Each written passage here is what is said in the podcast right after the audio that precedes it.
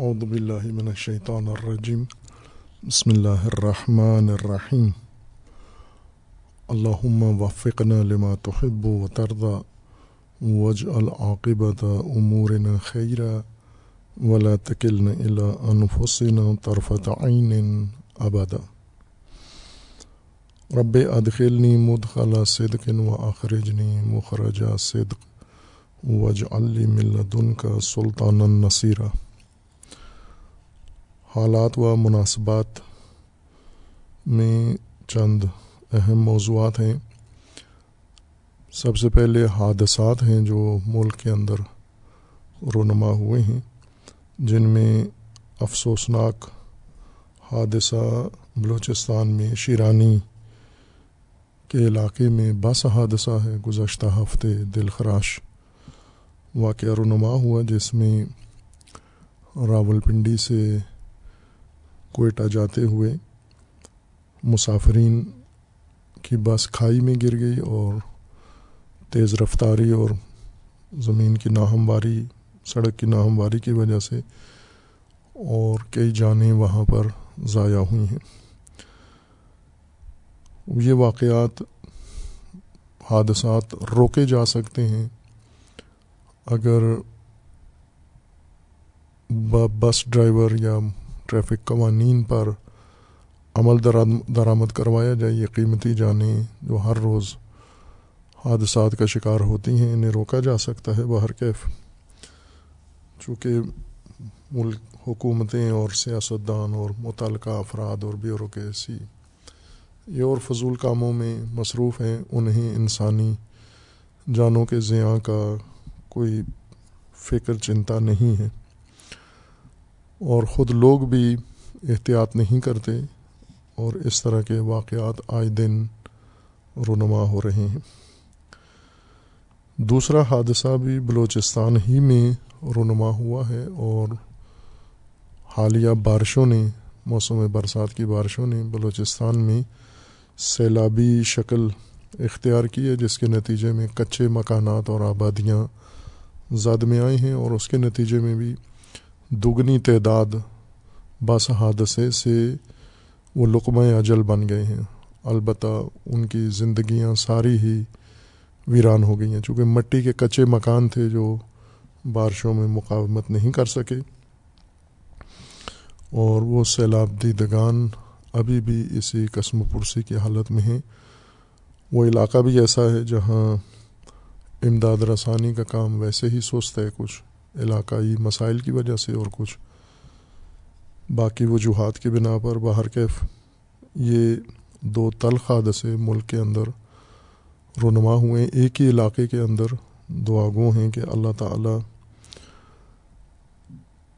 وفات پانے والوں کی مغفرت فرمائے اور ان کے اہل خاندان کو اللہ تعالیٰ صبر دے اور جو حادثہ دیدگان ہیں، خصوصاً سیلاب میں خدا من تعالیٰ ان کی مدد کی توفیق حکمرانوں کو بھی دے اور عوام کو بھی تاکہ یہ اپنے ہم وطن ہمارے جو سیلاب کا شکار ہو کر بے گھر بھی ہو گئے ہیں اور اثاثۂ زندگی ان کا بہہ گیا ہے اور جانی نقصان بھی حد سے زیادہ ہوا ہے، یہ اپنی معمول کی زندگی میں واپس آ سکیں۔ ملک کے اندر سیاسی ابتری شدت کے ساتھ جاری ہے اور مہنگائی نے، مہنگائی کے سیلاب نے جو پہلے سے توغیان آیا ہوا تھا، اس کے اندر روز بروز اضافہ ہو رہا ہے۔ موجودہ حکومت جو بڑے نعرے لگا کر اقتدار میں آئے تھے اور سابقہ حکومت کو متہم کر کے آئے تھے کہ ان سے ملک چل نہیں رہا۔ مہنگائی پہ کنٹرول نہیں ہو رہا، عوام کو عذاب دیا جا رہا ہے، یہ ان بھاشنوں کے ساتھ اقتدار میں آئے ہیں اور وہ تباہی انہوں نے ایک مہینے کے اندر مچائی ہے جو سابقہ حکومت چار سال میں بھی نہیں کر سکی۔ اور بے شرمی کے ساتھ اس کو جاری بھی رکھے ہوئے ہیں۔ نہ ان میں جھجک ہے، نہ انسانیت ہے، نہ خوف خدا ہے۔ اقتدار کے نشے میں اتنے مست ہیں کہ عوام کی ضرورتوں کی ہر بنیادی چیز عوام کی دسترس سے باہر کر دی ہے انہوں نے۔ مہنگائی کرتے ہیں پٹرول کی قیمتیں بڑھاتے ہیں، انرجی کی قیمتیں بڑھاتے ہیں، بجلی کی قیمتیں بڑھاتے ہیں، گیس کئی گنا زیادہ مہنگی کر دیتے ہیں اور پھر اس کا اثر باقی تمام اشیاء پر پڑتا ہے۔ ڈالر مہنگا ہوتا جا رہا ہے اور روپے کی قیمت کم ہو گئی ہے۔ اسی طرح جتنی بھی معیشتی بنیادیں ہیں، وہ ساری کھوکھلی ہیں، ضعیف ہیں۔ فقط اس تغیان میں، عوام کے عذاب میں حکمران لطف اندوز ہو رہے ہیں۔ اور ایسے میں اب درمیانی مدت کے انتخابات بھی ہو رہے ہیں۔ وہ پارلیمانی سیٹیں جو اس بحران، سیاسی بحران کی وجہ سے خالی ہوئی تھیں ان پر انتخابات ہو رہے اور پھر یہی دونوں عذاب جماعتیں جنہوں نے ملک کی بنیاد نابود کی ہے، عوام اسی عذاب میں رہتے ہوئے، اسی بھوک کے عالم میں پھر ان کو ووٹ دینے کے لیے تیار ہیں۔ ظاہر ہے دونوں میں سے کسی ایک کو دیں گے یا طبقہ مقتدرہ اسٹیبلشمنٹ جس کو چاہیں گے اس کو دیں گے۔ یہ اور اس طرح عوام پاکستان کے ان کی نجات کا اس عذاب سے کوئی نزدیک نزدیک عمل نظر نہیں آتا کہ یہ مستقبل قریب میں پاکستانی عوام کو اس عذاب سے نجات ملے گی۔ چونکہ عوام کے اندر بھی یہ شعور موجود نہیں ہے، سیاسی شعور نہیں ہے، اجتماعی، سماجی شعور نہیں ہے ان کے اندر۔ بنیادی انسانی زندگی کا شعور نہیں ہے ان کے اندر۔ ان کو جگتوں میں مصروف رکھا گیا ہے، ان کو فقط جذبات میں، احساسات میں مصروف رکھا گیا ہے۔ اور مذہب و سیاست ہر دو کو کھلواڑ بنا کر اس قوم کو اس حد تک بے شعوری کے پہنچا دیا ہے کہ جو لوگ ان پر عذاب ہیں، وہی ان کے محبوب بھی ہیں، وہی ان سے ووٹیں مانگتے ہیں اور یہ انہی کے لیے دوبارہ میدان میں اترنے کے لیے پھر تیار بیٹھے ہوئے ہیں۔ باہر کے جو روش پاکستان میں اپنائی ہوئی ہے، سابقہ سے ہے، یہ پالیسی آج کی نہیں ہے، پہلے دور سے چلی آ رہی ہے۔ وہ پالیسی اور وہ روش اور وہ راستہ تھا ہی نابودی اور بربادی اور ذلت کا راستہ تھا۔ اور سب کو معلوم تھا جانتے بھی ہیں سارے کہ یہ تباہی کا راستہ ہے، یہ ذلت کا راستہ ہے۔ یہی جماعت جو حکمران ہیں، انہی کے ایک سیاستدان نے ایک نجی محفل میں، جس کی بات ہم نے سنی ہے نزدیک سے، وہ ہر چیز اس پورے عمل کو شیطانی عمل قرار دے رہے تھے۔ وہ سیاستدان جو اس وقت وزیر بھی ہیں، ان کے بقول کہ یہ سب شیطانی کھیل ہے۔ اور ہم سب شیطانی کھیل کھیل رہے ہیں۔ مجھے حیرت ہوئی کہ یہ شخص یہاں بیٹھ کر اس بات کو شیطانی عمل قرار دے رہا ہے، جس کا خود بھی حصہ ہے اور اس کو جاری بھی رکھے ہوئے ہیں اور اس کا حصہ بھی بنا ہوا ہے۔ اس کا بھی انہوں نے وہیں پہ جواب دے دیا کہ یہ ہماری مجبوری ہے۔ ہمیں یہ شیطانی کھیل کا حصہ بننا پڑتا ہے اور یہ عوام کے لیے عذاب بنانا پڑتا ہے۔ خوب، ان کے لیے اقتدار مجبوری ہے، اقتدار کی حوث و شہوت مجبوری اس نے بنا دی۔ عوام کو عذاب معذب ہونے میں، ذلیل ہونے میں اور خار و رسوا ہونے میں کیا مجبوری ہے؟ یہ معلوم کرنا باقی ہے کہ یہ عوام کا کیوں محبوب مشغلہ یہ بن گیا ہے۔ طولانی راستہ پاکستان نے طے کرنا ہے، آگاہی، شعور اور بیداری کا۔ جب تک ملت کا شعور بلند نہیں ہوتا، سطح فہم من تبدیلی نہیں آتی، نہ ملکی مسئلہ، نہ سیاسی، نہ عوامی اور نہ ہی مذہبی کوئی مسئلہ حل ہونے والا نہیں ہے۔ یہ بات طے شدہ ہے اور بیداری اور آگہی عوام کے مزاج کی بات نہیں ہے۔ عوام ہرگز بیداری و آگہی کے خواہاں نہیں ہیں۔ وہ خواہاں ہیں۔ ایک تو یہ کہ سہولتیں کو، سہولتوں کے خواہاں ہیں اور دوسرا اس جاری زندگی کے لذتیں اور جاری زندگی کے مشغلوں کے خواہاں ہیں کہ جہاں پر انہیں سختی میں رہتے ہوئے بھی یہ جذباتی اور احساساتی ماحول میں تفریح فراہم ہوتی رہے جو انہیں کی جا رہی ہے۔ عملی زندگی میں ذلیل و خوار ہو جاتے ہیں، اس ذلت کی انہیں پرواہ نہیں ہے۔ خوب ظاہر ہے، جو بیدار کرنے والے لوگ ہیں، جیسے تعلیمی طبقہ تعلیمی شعبے سے تعلق رکھنے والے، جن لوگوں کے اختیار میں تعلیمی ادارے ہیں، یونیورسٹیاں ہیں، کالج ہیں اسکول ہیں، مدارس ہیں، وہاں پر آگاہی و بیداری کا کوئی نصاب موجود نہیں ہے۔ میڈیا سب سے بدترین شکل میڈیا کی ہے جو عوام کو ورغلانے میں اور عوام کو عوام کے جذبات سے کھیلنے میں اور عوام کی مشکلات کو اپنی معیشت کا ذریعہ بنایا ہوا ہے، میڈیا نے تجارت کا ذریعہ بنایا ہوا ہے۔ اور اسی طرح مذہبی طبقہ ہے جو یا سیاست میں آ گیا ہے یا تجارت میں آ گیا ہے، جن کا بنیادی فریضہ علماء دین کا قوم کو بیداری دینا، قوم کو آگاہی دینا سطح شعور ان کا بلند کرنا، ان کا بنیادی فریضہ تھا۔ ان تینوں نے اپنا کام چھوڑ دیا ہے اور اپنے کام کے بجائے یہ تجارت یا سیاست یا دیگر عوام پسند کاموں میں لگے ہوئے ہیں۔ اس وجہ سے ملکی صورتحال ہر پہلو سے ابتری کا شکار ہے اور جس کا خمیازہ بھی بھگت رہے ہیں۔ پہلے تو یہ کہا جاتا تھا کہ یہ راہ جو آپ جا رہے ہیں یہ اسی عذاب تک پہنچے گی، اب تو وہ عذاب آ گیا ہے۔ نازل ہو چکا ہے وہ عذاب، نہ کہ آئے گا، مزید آئے گا۔ اس سے آگے کوئی اور کھائی نہیں ہے جس میں گریں گے، یہی ان کا عذاب ہے اور اسی میں خدا نخواستہ خاتمہ ہو جائے گا ان کا۔ اگر یہاں سے آگاہ نہیں ہوتے، بیدار نہیں ہوتے، ہوشیار نہیں ہوتے اور یہ طبقات جن کی طرف اشارہ گزرا ہے، تعلیم سے تعلق رکھنے والے لوگ معلمین ہیں اور اسی طرح میڈیا سے تعلق رکھنے والے اور دینی و مذہبی علماء جب تک یہ اپنے فریضے احساس نہیں کرتے، ملت کا، عوام کا یہ عذاب جاری رہے گا اور وہ اس کے باقاعدہ ذمہ دار ہوں گے۔ اسی طرح جس خطرے کی پہلے نشاندہی بارہا کئی سالوں سے کر رہے تھے کہ ملک کے اندر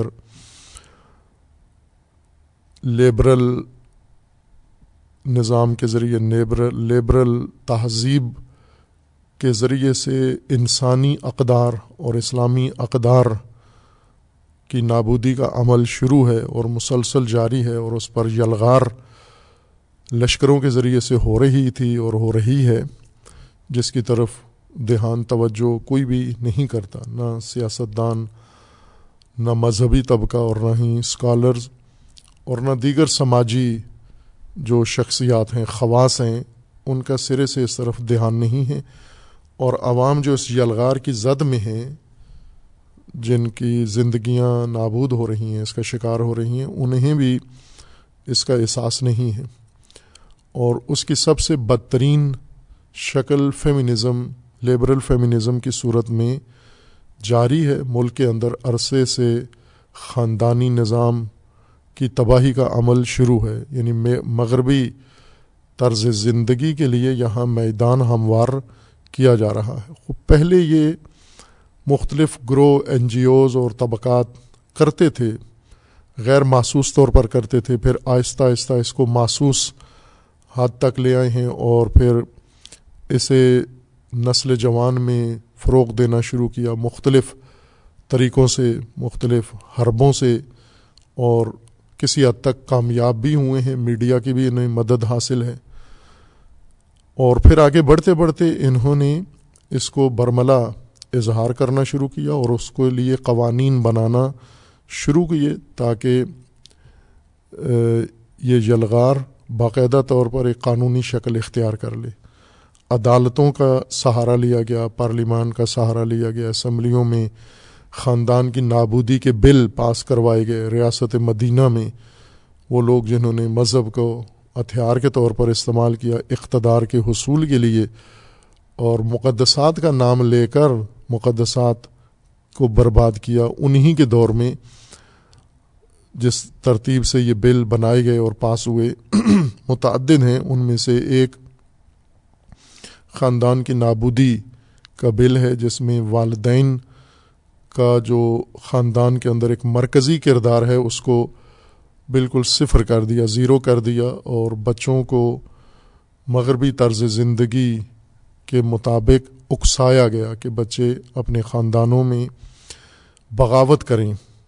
اس بغاوت پر اکسایا گیا، عورت مارچ کے نام پر، میڈیا یلغار کے نام پر، ڈراموں کے نام پر اور اس طرح ہر چیز کا سہارا لے کر آخر کار ان بچوں کو اکسایا گیا کہ یہ خاندانوں میں بغاوت کریں اور پھر ان باغی بچوں کی حمایت کے لیے پولیس، عدالتیں اور سرکاری و غیر سرکاری محکمے اور این جی اوز میدان میں آئے ہیں اور اب انہیں اس حد تک پہنچا دیا ہے انہوں نے کہ باقاعدہ طور پر بچوں کو بغاوت میں سہولتیں دینے کے لیے تیار ہیں تاکہ ہر خاندان میں، ہر باحیا خاندان میں جہاں پر ایک خاندانی قدریں موجود ہیں بچوں کو والدین، بچوں کے ہاتھوں سے والدین کی تزلیل خاندانی نظام کا شرازہ بکھیرنا، خاندانی نظام کا ربط توڑنا اور ایک ہر جو مرج والی صورت تہذیب کے لحاظ سے بنانا، جس ملک میں معیشت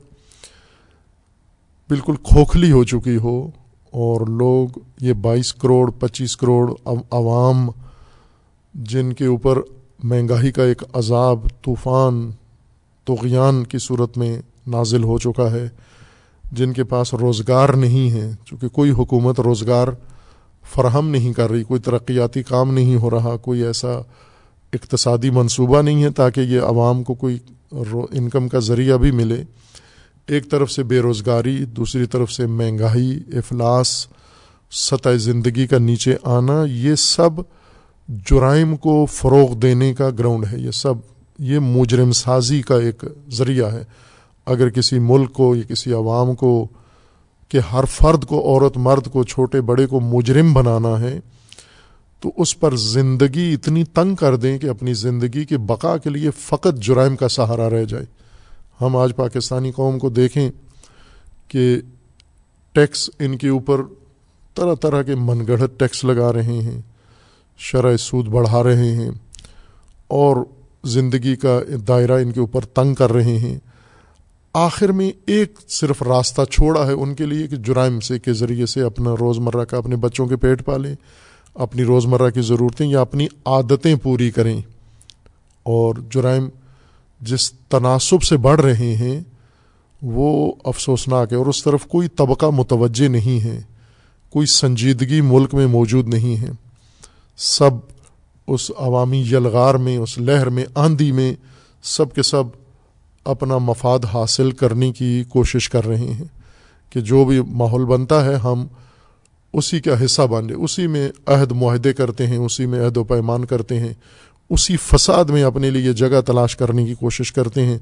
جن لوگوں کو اس فساد کو روکنا چاہیے تھا، وہ فسادیوں کا حصہ بن جاتے ہیں۔ ان کا جز بن جاتے ہیں۔ عہد و پیمان کرتے ہیں کہ ہمیں بھی اس میں شریک رکھیں، ہم پیچھے نہ رہ جائیں۔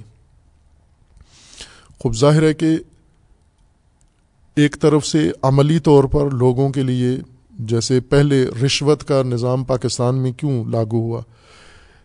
اس لیے کہ سطح زندگی لوگوں کی جو بنا دی گئی، میڈیا کے ذریعے سے یا دیکھا دیکھی، اس کے لیے وسائل زندگی فراہم نہیں کیے گئے۔ لوگوں کو ایک سہولت پسند زندگی یا ایک وسائل کے برمار والی زندگی کی شکل تو دکھائی گئی، راستہ دکھایا گیا، لیکن اس تک حصول کے لیے، اس زندگی کے حصول کے لیے انہیں ذریعہ کوئی نہیں دیا گیا، جس کے نتیجے میں لوگوں نے رشوت کا سہارا لیا۔ مثلا مہنگے تعلیم مہنگی کر دی، تجارتی کر دی، پھر اس مہنگے تجا، تعلیم میں والدین کو ضرورت بنا دیا کہ اپنے بچوں کو مہنگے اسکولوں میں ڈالیں۔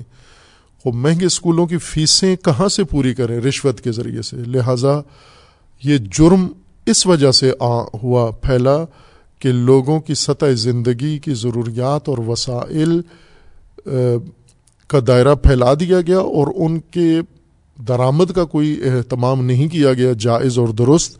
نتیجہ یہ ہوا کہ لوگوں نے یہ لگژری زندگی یا یہ اسٹیٹس کو کے لیے جرم کا سہارا لیا، رشوت کا سہارا لیا کمیشن کا سہارا لیا، جس نے پورے ملک کو اپنی لپیٹ میں لے لیا ہے۔ آج کوئی کام کسی کا معمولی سا بھی بغیر حرام کھلائے یا بغیر حرام کھائے نہیں کرتے، کوئی بھی نہیں کرتا۔ نہ سرکاری دفتروں کے اندر ہوتا ہے اور نہ پرائیویٹ کسی شعبے کے اندر یہ کام ہوتا ہے۔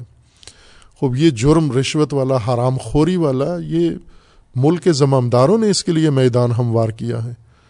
اگر نہ کرتے یہ جرم، تو یہ اتنے جرائم، اگر یہ سیاسی جرم نہ کرتے اقتدار کے بدمست، تو یہ اتنا ظلم نہ ہوتا۔ اب جو صورت حال بنی ہے یعنی یہ سابقہ طرز زندگی انہوں نے بنایا تھا، جو جرائم کے ذریعے سے پورا ہو رہا تھا یعنی اس کی ضروریات ہر فرد جرم کے ذریعے سے پوری کر رہا تھا۔ اب جو انہوں نے نئی لہر چلائی ہے، مہنگائی کی اور مشکلات کی، یہ صرف رشوت والا جرم نہیں ہوگا، بلکہ اب بڑے گنونے جرائم ہوں گے۔ پہلے رشوت، مثلا آپ کسی دفتر میں جاتے ہیں تو وہ آپ سے ناجائز رقم کا مطالبہ کرتا ہے جو آپ کو ہر قیمت پر دینا ہوتا ہے۔ خوب ایک آسان طریقہ تھا، دینے والا بھی بادل ناخواستہ ہی دیتا تھا، لیکن دے کے اپنا کام نکال لیتا تھا اور لینے والا بھی رقم لے کر اپنی جیب میں ڈال کے اس شخص کا قانونی یا ناجائز کام انجام دیتا تھا۔ لیکن اب اس رقم سے یہ صورت زندگی پوری نہیں ہوتی، یہ مہنگائی، مثلا بجلی کے بل اب رشوت سے نہیں ادا ہو سکتے آرام خوری سے نہیں ادا ہو سکتے۔ اب انہیں ڈکیتیاں کرنا پڑتی ہیں۔ باقاعدہ طور پر دن کو دفتروں میں کام کریں گے اور رات کو ڈکیت گروپ بنا کے لوگوں کے گھروں پر حملے کریں گے۔ اور لوگوں سے سر بازار مسلح گینگ بنا کر یہ کام شروع ہو گیا ہے، نہ کہ ہوگا۔ پیشگوئی نہیں ہے، یہ ہو رہا ہے۔ اس میں شدت آئے گی۔ ظاہر ہے، جب ڈکیت، ڈاکو اپنے گھر کا سارا نظام چلا رہے ہیں، ان کی ضرورتیں پوری ہیں، ساتھ ایک شریف آدمی ہیں۔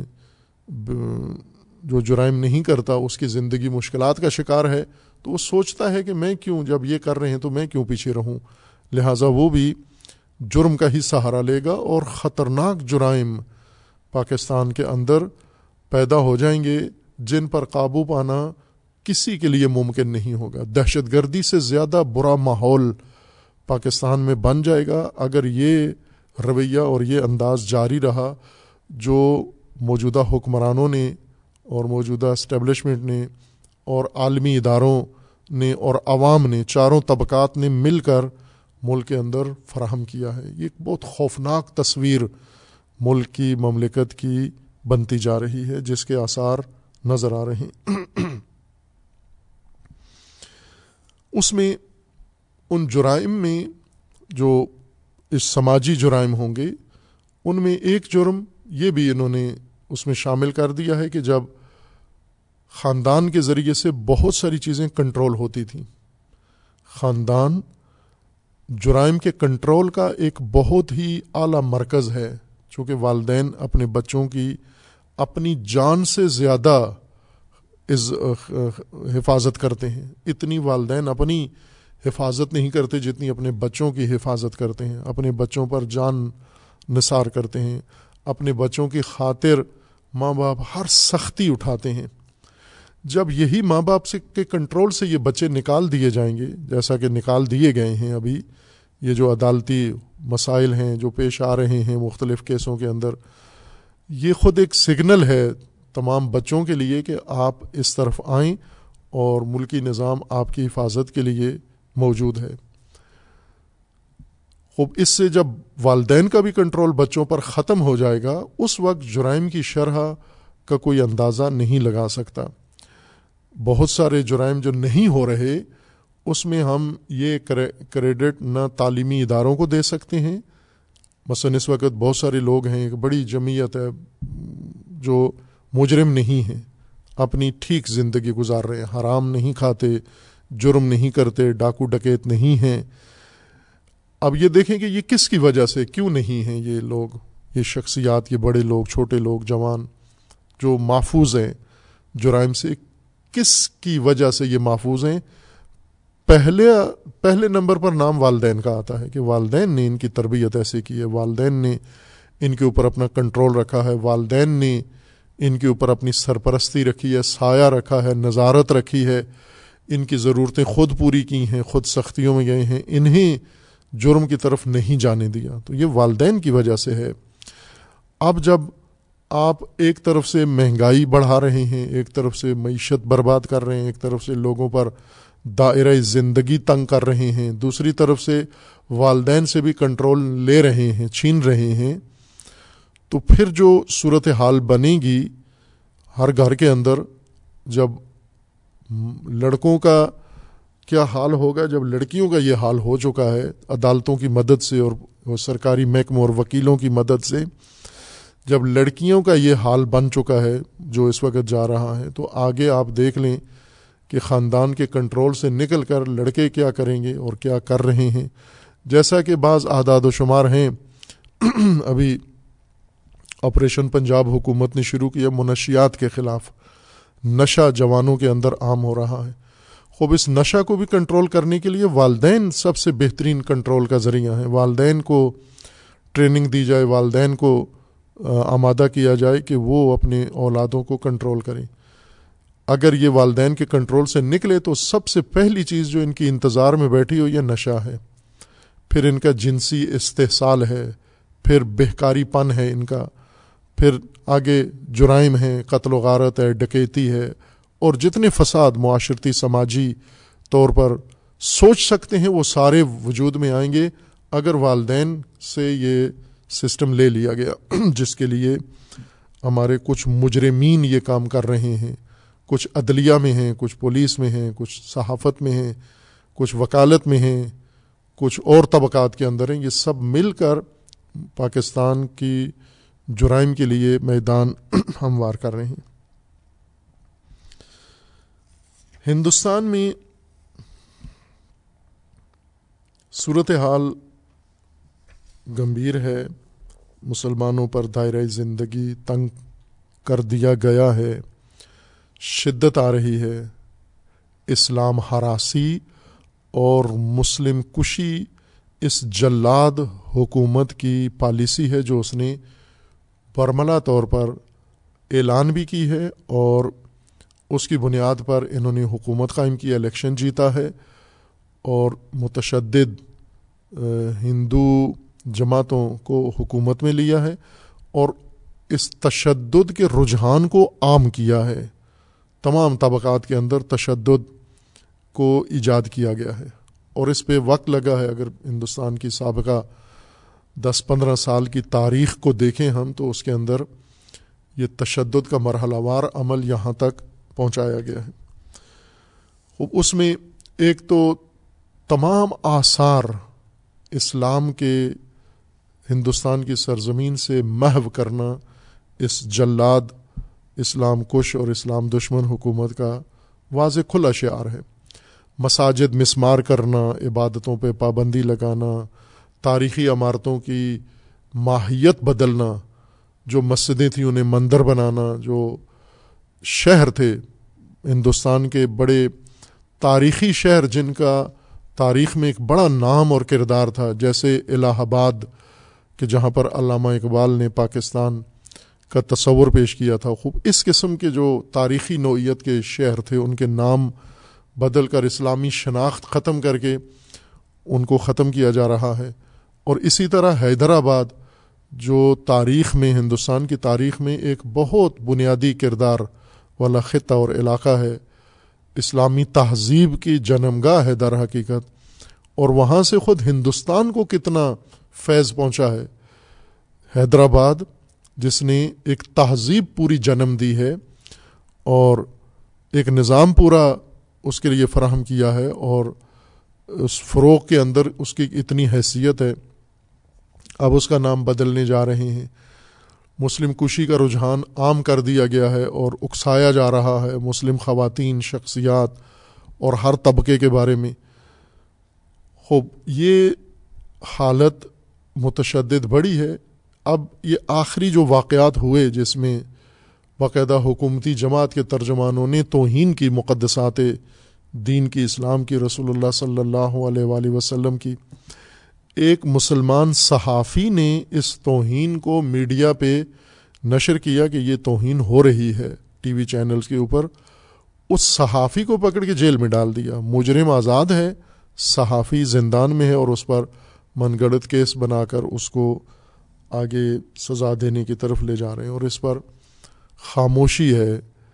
ہندوستان کے اندر آوازیں اٹھی ہیں۔ اس، یہ پہلا موقع ہے کہ جب سے مسلم کشی اور اسلام ہراسی شروع ہوئی اور آثار اسلامی ہندوستان میں مٹانا شروع ہوئے ہیں، پہلی دفعہ مسلمانوں نے ہندوستان میں ایک باقاعدہ رد عمل دکھایا ہے۔ سب بولے ہیں، اجتماعات کیے ہیں بڑے بڑے اور اس کے اندر اپنے جذبات کا اظہار کیا ہے۔ بات جذبات سے آگے نہیں بڑھی، لیکن یہ بھی غنیمت ہے کہ اس خاموشی میں، اس سکوت میں اتنا ہوا ہے کہ آوازیں اٹھنا شروع ہوئی ہیں۔ لوگوں کی توجہ آئی ہے کہ جب یہاں تک نوبت پہنچ گئی ہے ہمارے مقدسات تک، تو اب ضرورت ہے کہ ہمیں بولنا پائی چاہیے۔ لیکن ایک اور حادثہ ہوا جس کو کئی نگاہوں سے دیکھا جا رہا ہے۔ مختلف مبصرین کے مختلف رائے ہیں اس کے بارے میں۔ کہ جے پور میں ایک درزی، ہندو درزی جس نے اسی گستاخ کی حمایت میں ٹویٹ کیا تھا، اس کا سر قلم کر دیا گیا۔ بعض کہہ رہے ہیں یہ طبی نتیجہ تھا کہ اگر آپ مقدسات کی توہین کریں گے تو یہ عکس العمل آئے گا، چونکہ کوئی بھی اس حد تک بے حص نہیں ہو سکتا کہ اپنے مقدسات کی روزانہ توہین سنے اور خاموشی اختیار کرے۔ تو یہ ایک طبعی نتیجہ ہے۔ نیچرل بات تھی، یہ ہونا تھا، یہ عکس العمل۔ ہر عمل کا ایک عکس العمل ہے۔ ایک یہ رائے پائی جاتی ہے۔ ایک یہ ہے کہ نہ جب اس کی قرید کی گئی ہے پیچھے کہ جس پر یہ واردات ہوئی اور جنہوں نے کی ہے واردات، جب ان کا سراغ لگایا گیا تو اس میں اور خدشات ظاہر ہونا شروع ہوئے کہ وہ کام جو مودی سوچ رہا تھا اور اسے اپنے ٹائم فریم کے مطابق ذرا بعد میں انجام دینا تھا، اس کو شدت دینے کے لیے، سرعت دینے کے لیے، اس کے اندر تیزی اور شتاب پیدا کرنے کے لیے اس قسم کے واقعات شروع ہوئے ہیں اور یہ آگے بڑھیں گے۔ اور اس کے نتیجے میں چونکہ جب یہ رد عمل آئے گا، اس طرح کا تو جواباً اس رد عمل کا بھی رد عمل آئے گا۔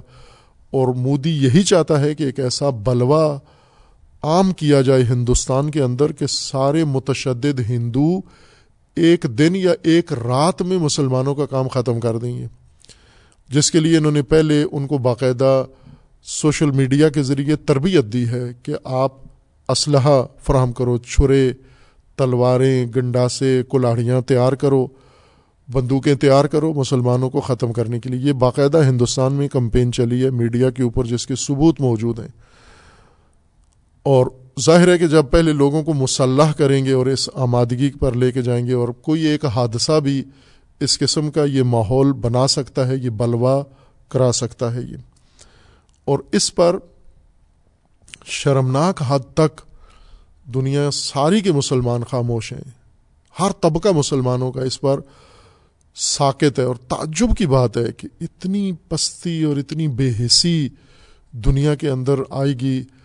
کہ مسلمان ہندوستان میں اس طرح سے ان کے بارے میں، ان کے قتل عام کے بارے میں، ان کو آگ یعنی برما سے زیادہ خطرناک صورت حال ہندوستان میں ہونے جا رہی ہے۔ برما ایک ٹریلر تھا جو انہوں نے اس وقت اجرا کیا، دکھایا کہ ایسے ہو سکتا ہے، زندہ مسلمانوں کو دریاؤں میں پھینکا جا سکتا ہے، سمندروں میں زندہ کو آگ لگائی جا سکتی ہے، ان کی بستیاں اجاڑی جا سکتی ہیں، ان کی عورتوں، بچوں کو کاٹا جا سکتا ہے۔ بائیں کہ وہاں بدھسٹ تھے۔ بدھسٹ ہندوؤں کی نسبت اتنے متشدد نہیں ہیں جب انہوں نے یہ کام کیا۔ اور اس میں بھی ہندوستان کا ہی ہاتھ تھا۔ تو اب ہندوستان کے اندر وہ مرحلہ اجرا کرنے کے لیے یہ اہتمام کیا جا رہا ہے اور یہ دنیا کو نظر آ رہا ہے۔ لیکن کوئی ملک مسلمان دنیا کا اس میں سوچ بھی نہیں رہا کہ اس طرح اگر خدا نہ کرے یہ ہو گیا تو پھر اس کے بعد یہ پھر پریس ریلیز دیں گے بیان یہ کریں گے، چونکہ ہندوستان حکومت کے ساتھ انہوں نے مفادات کے روابط رکھے ہوئے ہیں، عربوں نے، غیر عربوں نے، تجارتی منڈی ہے ہندوستان، ہر ایک کی خواہش ہے کہ ہندوستان میں جا کر اپنا پیسہ لگائے، سرمایہ لگائے۔ چونکہ ہندوستان میں جو پیسہ لگاتا ہے تو اس کو بہت زیادہ آمدن ہوتی ہے اس وسیع منڈی ہونے کی وجہ سے۔ باقی ملکوں پر ہندوستان کو ترجیح دیتے ہیں۔ اور مودی نے یہ کمزوری ان مسلمانوں کی اور بغیرتوں عرب کو عربوں کی پکڑی ہے اور اس سے بخوبی فائدہ اٹھا کے آسودگی کے ساتھ اپنا کام کر رہے ہیں۔ ان بلوائیوں کو ہندوستان کے مسلمانوں کے خون سے اور ناموس سے اور نفوس سے کھیلنے کی اجازت دے رہا ہے اور میدان ہموار کر رہا ہے۔ خوب، یہ بہت ہی افسوسناک ہے۔ اس طرف مسلمانوں کو چاہیے کہ یہ عید جو ہے، جاری ہے، اس میں یہ قضیہ مسلمان ہندوستانوں کا، اس کو ایک عالمی سطح پر، عوام کی سطح پر اٹھایا جائے۔ میں حکمرانوں سے کوئی امید نہیں ہے، جو مفاد پرست ہیں، اقتدار پرست ہیں، ان کے اندر ضمیر ہی نہیں ہے، انسانیت ہی نہیں ہے مسلمان حکمرانوں سے، تاکہ ان سے کوئی امید باندھی جا سکے۔ لیکن مسلمان عوام میں ابھی یہ حالت نہیں ہوئی اور علماء یہ کام کر سکتے ہیں اور ان کو عالمی سطح پر ایسا ماحول بنانا چاہیے کہ ہندوستان یہ جرأت نہ کرے اور جو کام ہندوستان کر چکا ہے اس کی بھی قیمت ادا کرے اور جو سوچ رہا ہے اس کی بھی بھاری قیمت ادا کرے۔ جتنا نقصان کرے گا، اس سے باہری قیمت کی گنا زیادہ قیمت بھی ادا کرنا پڑے اس کو۔ پھر مسلمانوں کے جان و مال و ناموس کا تحفظ ہندوستان میں ہو سکتا ہے۔ اس کے علاوہ دوسری کوئی صورت نہیں ہے۔ مسلمین اس عید کو مسلمانوں کے، ہندوستان کے مسلمانوں کی حمایت کے لیے مختص کریں۔ اس کے علاوہ جو موضوعات ہیں ان میں مشرق وسطیٰ ہے۔ مشرق وسطیٰ میں حالات بہت تیزی کے ساتھ بڑھ رہے ہیں، بدل رہے ہیں اور مشرق وسطیٰ جو سوچا جا رہا تھا کہ شاید کئی دہائیوں میں یہاں تک پہنچے گا، اب کئی ہفتوں میں یا چند ہفتوں میں وہاں تک پہنچ گیا ہے۔ نزدیک ہے جو بائیڈن کا دورہ، سعودی عرب کا دورہ، اور اسرائیل کے تحرکات جو خطے میں انجام پا رہے ہیں۔ اس سنیریو میں ہم پہلے مناسبت کا جائزہ لیں جو اس وقت درپیش ہے، اور وہ ہے ایام ذی الحجہ آٹھ، آج پاکستان کے افق کے مطابق آٹھ ذی الحجہ ہے اور کل نو ہے، یوم عرفہ ہے اور اگلے دن اتوار کو عید ہے، عید اضحیٰ ہے۔ سعودی عرب کے افق کے مطابق آج عرفہ تھا اور کل عید ہے وہاں پر۔ اور حج کا فریضہ انجام دیا جا رہا ہے۔ یہ بہت اہم موضوع ہے جس کی طرف توجہ کی ضرورت ہے۔ حج وہ فیصلہ کن میدان ہے، عمل ہے، جس سے مسلمان اپنے تعین شدہ دینی، قرآنی سارے اہداف و مقاصد حاصل کر سکتے ہیں۔ حج کے اندر اتنی توانائی اور اتنی گنجائش موجود ہے۔ حج کے علاوہ بھی بہت سارے ایسے تعلیمات اسلامی ہیں، جیسے جہاد ہے۔ جہاد کے ذریعے سے بہت سارے مقاصد حاصل ہو سکتے ہیں، لیکن جہاد سے حج جتنے مقاصد حاصل نہیں ہو سکتے۔ اگر ساری امت بھی جہاد میں شامل ہو جائے اور جہاد میں انہیں سو فیصد کامیابیاں بھی نصیب ہو جائیں، پھر بھی حج کے ذریعے جو مقاصد امت کو حاصل کرنے اور کر سکتے ہیں، وہ جہاد سے حاصل نہیں ہوں گے۔ اور حج کی تبیین و تفسیر و تشریح اس پہلو سے نہیں ہوئی۔ حج کی ترغیب زیادہ ہوئی ہے، لیکن حج کی ترغیب جیسا رسول اللہ صلی اللہ علیہ وسلم نے فرمایا کہ ایک وقت آئے گا میری امت پر، یہ دور آئے گا کہ تین قسم کے حج انجام پائیں گے۔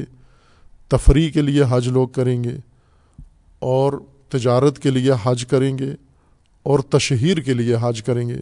شہرت کے لیے، حاجی کہلانے کے لیے۔ یہ نبی اکرم صلی اللہ علیہ وآلہ وسلم کی حدیث مبارک میں یہ بیان موجود ہے۔ خوب، اس کے مطابق انہوں نے حج کی ترغیب تو دی ہے۔ اس وقت مسلمانوں میں ایک اشتیاق، شدت کے ساتھ پایا جاتا ہے ہر مسلمان کا کہ زندگی میں ایک دفعہ حج ضرور کرے۔ بعضوں کو زیادہ توفیق ہے۔ زیادہ حج کر چکے ہیں، کئی ایسے ہیں جو بڑے فخریہ طور پر بتاتے ہیں کہ ہم چالیس حج کر چکے ہیں، ساٹھ حج کر چکے ہیں اور ہر سال حج پہ چلے جاتے ہیں۔ لیکن وہ جنہوں نے ایک یا دو دفعہ حج کیا ہے، ان کی تعداد بھی کروڑوں میں ہے، کم نہیں ہے۔ اور جو خواہاں ہیں، وہ ان سے بھی زیادہ دگنی تگنی تعداد میں ہیں۔ شاید ہی کوئی ایسا بے دین بھی ہو جو حج کا اس کو موقع ملے اور وہ ضائع کرے اور کہے، نہیں، میں حج پر نہیں جاؤں گا۔ حج سے حکومتوں نے بہت فائدہ اٹھایا ہے۔ سب سے بڑھ کر بنو امیہ نے حج سے اپنے اقتدار کو مضبوط کیا ہے۔ حج سے مالی فائدے اٹھائے ہیں اور حج سے اپنے رقیبوں کو پیچھے دھکیلنے کا کام لیا ہے، استفادہ کیا ہے انہوں نے۔ یعنی حج جس کے ہاتھ میں آ گیا، اس نے اپنے مقاصد حج سے حاصل کر سکنے، حاصل کرنے اور آج جس طبقے کے ہاتھ میں حج کی زمام ہے، اختیار ہے آل سعود، انہوں نے بھی حج سے اپنے سارے مقاصد حاصل کیے۔ پہلے انہوں نے ایک اقتدار کی مضبوطی کے لیے آل سعود نے سو سال پہلے جو عمل شروع کیا تھا اور اپنا اقتدار قائم کیا، اس میں مذہبی تشدد کو ذریعہ قرار دیا انہوں نے۔ اور یہ تاریخ معلوم ہونی چاہیے آل سعود کی، خصوصاً اہل پاکستان کو، اور پاکستان کی بھی اہل سنت کو یہ تاریخ زیادہ جاننا ضروری ہے کہ آل سعود کے اقتدار کے قائم کرنے میں کتنے لاکھ اہل سنت کا خون بہایا گیا ہے۔ میں شیعہ کا حوالہ نہیں دیتا، جو قتل عام آل سعود نے شیعہ کا کیا ہے۔ اہل سنت اپنی صف کو دیکھیں کہ سرزمین حجاز رنگین ہے، ان کے بھی خون سے۔ آل سعود نے کسی پر رحم نہیں کیا۔ انہوں نے ایک ایسا نظریہ اپنایا، اس کے مطابق جو شخص نہیں ہوتا تھا وہ محدور و دم۔ اس کا خون بہانا جائز بلکہ واجب ہوتا تھا۔ یہی جو متشدد نظریہ قائم کیا گیا، اس متشدد نظریے نے پیروان محمد ابن عبد الوہاب نے یہ تشدد شروع کیا اور ساتھ ساتھ شاہی خاندان آل سعود انہوں نے یہ قیامت برپا کی۔ اور کوئی ایسا خطہ سرزمین حجاز میں نہیں تھا اور اس کے اطراف میں جہاں پر ہزاروں، لاکھوں انسانوں کی گردنیں نہ کاٹی گئی ہوں۔ ایک ایک دن میں پوری آبادی خالی کر دی گئی۔ تاریخیں موجود ہیں، اس کو اٹھا کر پڑھیں۔ جن کا مطالعہ ہے، وہ میڈیا کے ذریعے اس تاریخ کو لوگوں تک پہنچائیں تاکہ آگاہی حاصل کریں کہ یہ اقتدار کیسے قائم ہوا۔ اور اس میں سب سے زیادہ انہوں نے استفادہ حج سے کیا۔ حج یعنی حجا، مکہ و مدینہ دیر سے ان کے قبضے میں آیا۔ انہوں نے باقی خطے آل سعود نے پہلے اپنی حکومت قائم کر لی تھی۔ اور یہ خطہ بہت دیر سے آخر میں ان کے ساتھ ضمیمہ ہوا اور وہ بھی مکر و مکاری کے ساتھ بھی اور تشدد دونوں استعمال کر کے انہوں نے مکہ و مدینہ کا اختیار اپنے کنٹرول میں لیا۔ اور پھر اس کے بعد انہوں نے حجاز کے اندر بھی اور باقی اطراف کے ممالک میں، عرب ملکوں میں اور باقی تمام اسلامی ممالک میں حج کو ذریعہ قرار دیا اسی تشدد کو پھیلانے میں، تکفیریت کی ترویج میں حج کا سہارا لیا۔ حج جس کے بھی اختیار میں ہوگا، وہ باطل ہی کیوں نہ ہو، وہ مسلط ہو جائے گا۔ مسلمانوں کے اوپر، چونکہ حج کو ایک ایسی مرکزیت حاصل ہے، کعبہ کو ایک ایسی حیثیت حاصل ہے، اللہ تعالیٰ نے دی ہے کہ جو بھی کعبہ پر مسلط ہوگا، سمجھو پورے عالم اسلام پر مسلط ہے وہ۔ اور اسی وجہ سے آل سعود کے لیے اقتدار کا جو منصوبہ بنانے والے تھے، انگریز، ان کے تعاون سے، ان کی مدد سے انہوں نے مکہ مدینہ کا اختیار حاصل کیا ترکوں سے۔ اور ترکوں کو توڑنے میں، ترک سلطنت، عثمانی خلافت کو توڑنے میں، اس کے ٹکڑے ٹکڑے کرنے میں برطانیہ نے جو کردار ادا کیا اور یہ عرب قبائل جو آج اقتدار میں ہیں، انہوں نے مل کر اس مرکزیت کو ختم کیا۔ چونکہ ترکوں کے پاس بھی سب سے بڑا ذریعہ اپنی حکومت کا اتنا آستانہ اور ترکی نہیں تھا جتنی جتنی اہمیت ان کے پاس مکہ و مدینہ کی تھی۔ کہ جب ترکوں کے پاس مکہ و مدینہ تھا تو ترکوں کی حکومت تھی۔ اور برطانیہ نے یہ بھانپ لیا کہ مکہ و مدینہ جس کے پاس ہے، اسی کا تسلط ہوگا ہر چیز کے اوپر۔ خوب اس بنیاد پر انہوں نے ترکوں سے مکہ و مدینہ نکالنے کے لیے یہ تدبیر کی اور کامیابی حاصل کی۔ مکہ و مدینہ نہیں سنبھال سکے ترک اور نتیجتاً جس دن مکہ و مدینہ ان کے ہاتھ سے گیا، اسی دن ان کی سلطنت بھی ختم ہو گئی اور آل سعود کو مسلط کر دیا۔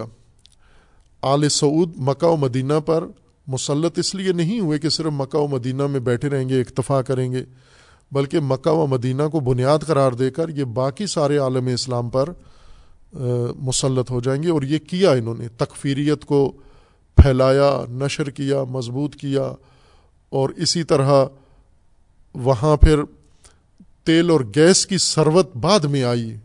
تشدد پہلے سے شروع ہو چکا تھا، یہ مسلط پہلے ہو چکے تھے جب ان کے پاس اونٹوں کے علاوہ کچھ بھی نہیں ہوتا تھا۔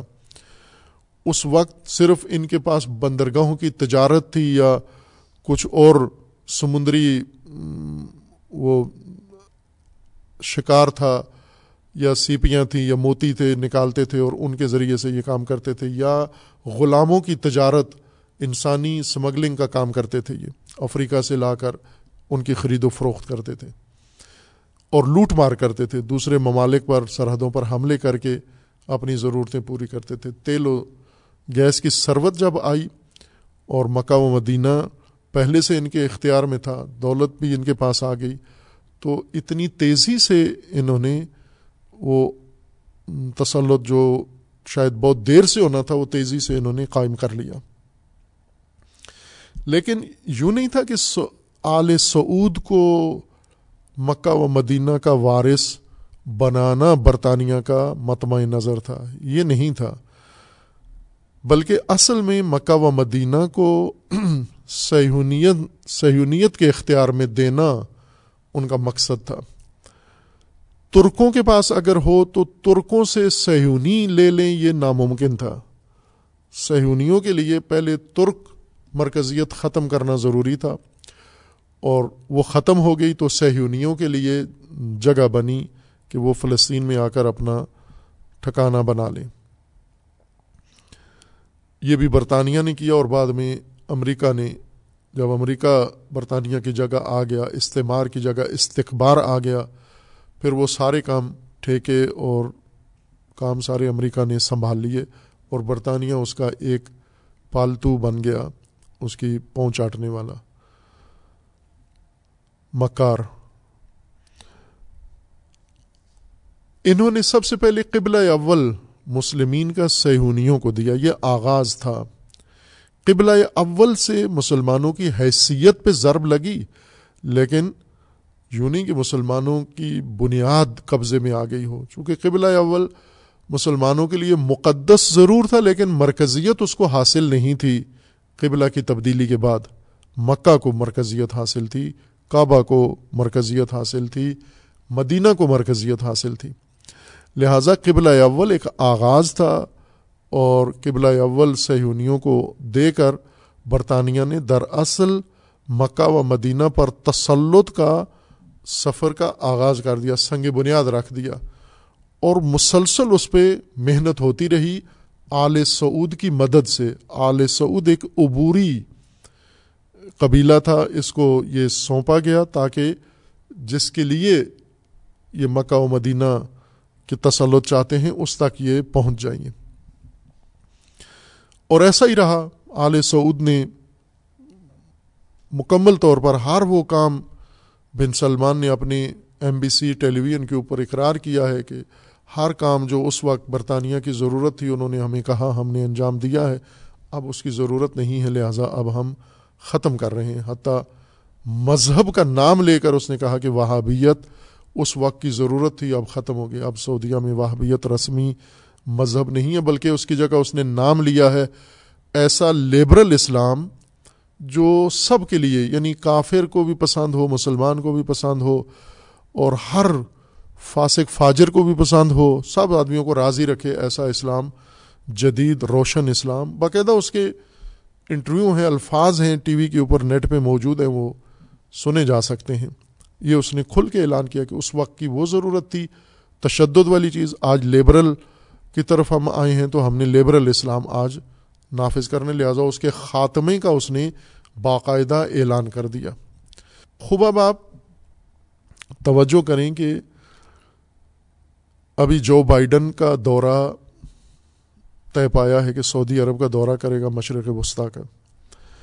اور اس دورے میں پہلی دفعہ امریکی صدر کے تفصیل میں، دورے کے پروٹوکول میں مدینہ بھی رکھا گیا ہے کہ مدینہ بھی جائے گا جو بائیڈن، امریکی صدر، جس کی تیاریاں مکمل کر لی گئی ہیں۔ ابھی جو لوگ گئے ہوئے ہیں، حج پہ مشرف ہیں، جن کے ساتھ رابطہ ہے پاکستانیوں کا کچھ مدینہ کی زیارت کر چکے ہیں، کچھ حج کے بعد جاتے ہیں۔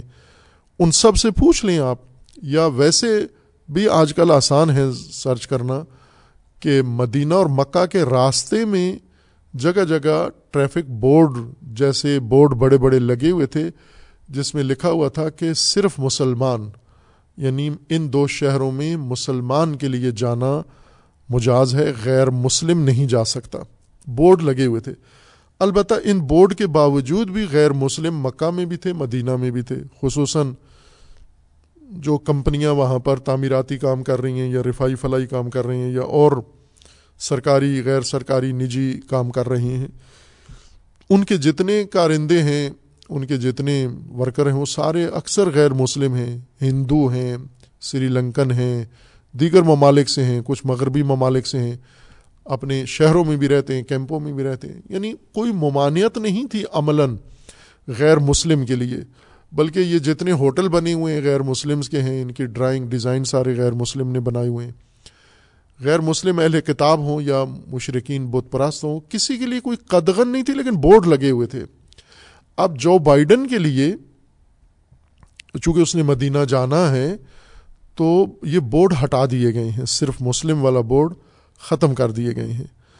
اور مدینہ کو باقاعدہ طور پر جو بائیڈن کے دورے کے لیے تیار کیا جا رہا ہے، اس کے راستے، ورودی راستے، اس کے شہر کے مختلف حصے، اور ظاہر سی بات ہے کہ مدینہ میں مرکزی چیز تو ایک ہی ہے، اور وہ ہے روضہ رسول اکرم صلی اللہ علیہ وآلہ وسلم اور مسجد النبی، جو اصل نگین ہے مدینہ کا، جس کے محور میں سارا شہر قائم ہے، تو ظاہر سی بات ہے وہ وہاں بھی جائے گا، اپنے منصوبے کے مطابق وہاں بھی جائے گا۔ یعنی یہ ایک اعلان ہوگا جو بائیڈن کا وہاں جانا کہ جیسے قدس کو، بیت المقدس کو ایک دن ہم نے تسخیر کیا تھا، جھنڈا لہرایا تھا، اور برطانوی وزیر اعظم نے دورہ کیا، امریکی صدر نے دورہ کیا، اور وہاں پر اپنے پرچم گاڑے اور لہرائے، اسی طرح مکہ اور مدینہ میں بھی اب یہ داخل ہو کر یہ پرچم اپنے گاڑیں گے کہ یہ بھی تسخیر ہو چکا ہے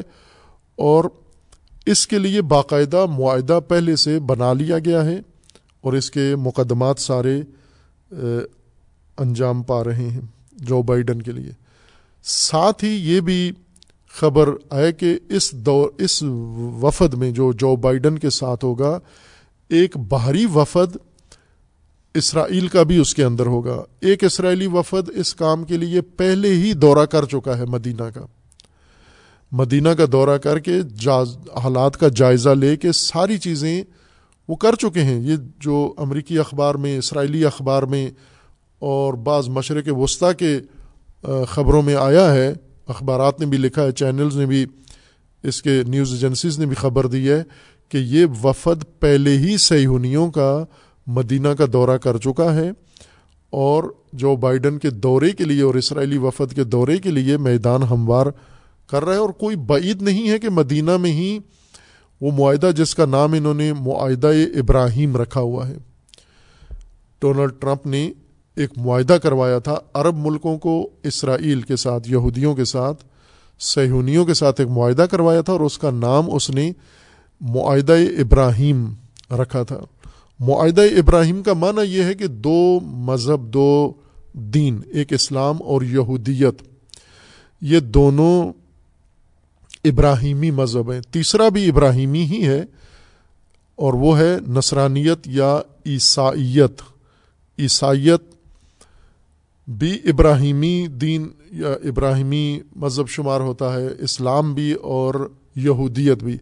چونکہ یہ اولاد ابراہیم میں سے ہیں یہود پیروکار ہیں، حضرت موسیٰ علیہ السلام کے، اور حضرت موسیٰ بنی اسرائیل میں سے ہیں۔ بنی اسرائیل اولاد یعقوب ہیں، یعقوب فرزند ہیں اسحاق کے، اور حضرت اسحاق بیٹے ہیں حضرت ابراہیم کے۔ بس یہود کے جتنے انبیاء ہیں، وہ سب کے سب ابراہیمی انبیاء ہیں۔ اور اس کے بعد حضرت مسیح علیہ السلام کی ولادت ہوئی۔ حضرت مریم سلام اللہ تعالیٰ علیہ سے، اور حضرت مریم بھی بنی اسرائیل سے ہیں۔ حضرت ذکریہ بھی بنی اسرائیل سے ہیں۔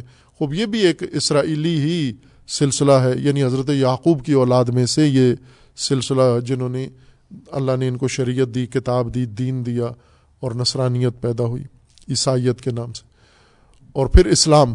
اسلام حضرت ابراہیم کے دوسرے فرزند حضرت اسماعیل کی اولاد سے نبی اکرم حضرت محمد مصطفیٰ صلی اللہ علیہ وآلہ وسلم کے ذریعے سے یہ دین شروع ہوا، آغاز ہوا۔ تو یہ بھی ابراہیمی دین ہے۔ یہ تین ابراہیمی دین ہیں۔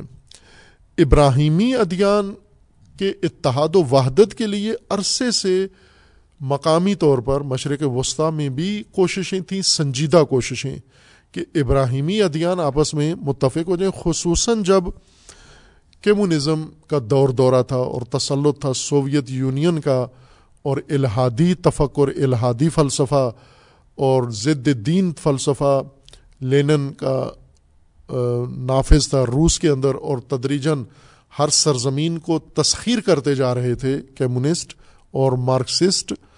اس وقت بھی یہ نظریہ پیدا ہوا کہ ادیان ابراہیمی آپس میں ایک اتحاد کریں اور اس اتحاد میں یہ تینوں ادیان، مسلمان، عیسائی اور یہود، یہ مل کر اور اس الہادی کمیونزم کے مقابلے میں کوئی مشترکہ محاذ بنائیں۔ اور کیا بھی انہوں نے، کانفرنسیں ہوئیں ادیان ابراہیمی کے نام سے۔ اس کے بعد بھی بہت سارے نظریے ہیں۔ یہ ایک بہت دلچسپ موضوع ہے کہ ابراہیمی مرکزیت یا ابراہیمی عنوان کے ساتھ ان ادیان کو آپس میں قریب کیا جائے۔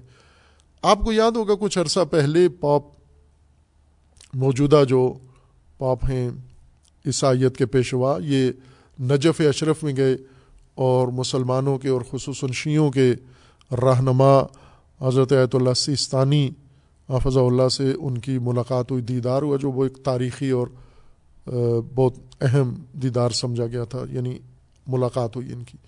وہ اسی سلسلے کی ایک کڑی ہے، چونکہ یہی پاپ صاحب پہلے مفتی اعظم مصر کے جو جامعۃ الازہر کے وائس چانسلر ہیں متحدہ عرب امارات میں ایک دستاویز سائن کر چکے تھے۔ یہ پاپ وہی دستاویز یہ آغا سیستانی کے ساتھ بھی سائن کرنے کے لیے گئے تھے۔ اور یہ اسی سلسلے کی ایک کڑی تھی کہ ادیان ابراہیمی آپس میں یہ ڈائلاگ کریں، بیٹھیں، اتحاد کریں، جو بظاہر ایک بہت احسن قدم ہے۔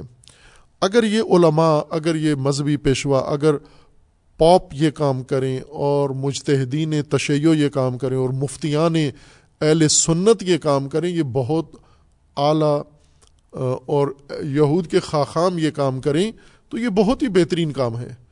لیکن اگر یہ کام سہونزم کرے، اگر یہ کام امریکہ کرے، اگر یہ کام ایم آئی سکس کرے، اگر یہ کام یہ خفیہ ایجنسیاں کریں، سی آئی اے کرے، پھر اس سے زیادہ منحوس کام کوئی اور نہیں ہے۔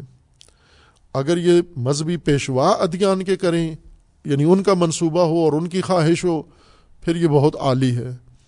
لیکن ایسے لگتا ہے کہ یہ ان کا منصوبہ نہیں ہے، بلکہ اس کے پیچھے سہونی نظریہ ہے۔ سہونی، سہونیت یہود کے اندر پیدا ہونے والا ایک نظریہ ہے کہ آپ یہودیت کو، مذہب کو استعمال کر کے پورے مشرق وسطی پر قبضہ کریں اور پوری دنیا پر قبضہ کر کے ایک حکومت آپ قائم کریں یہ سہونی نظام ہے۔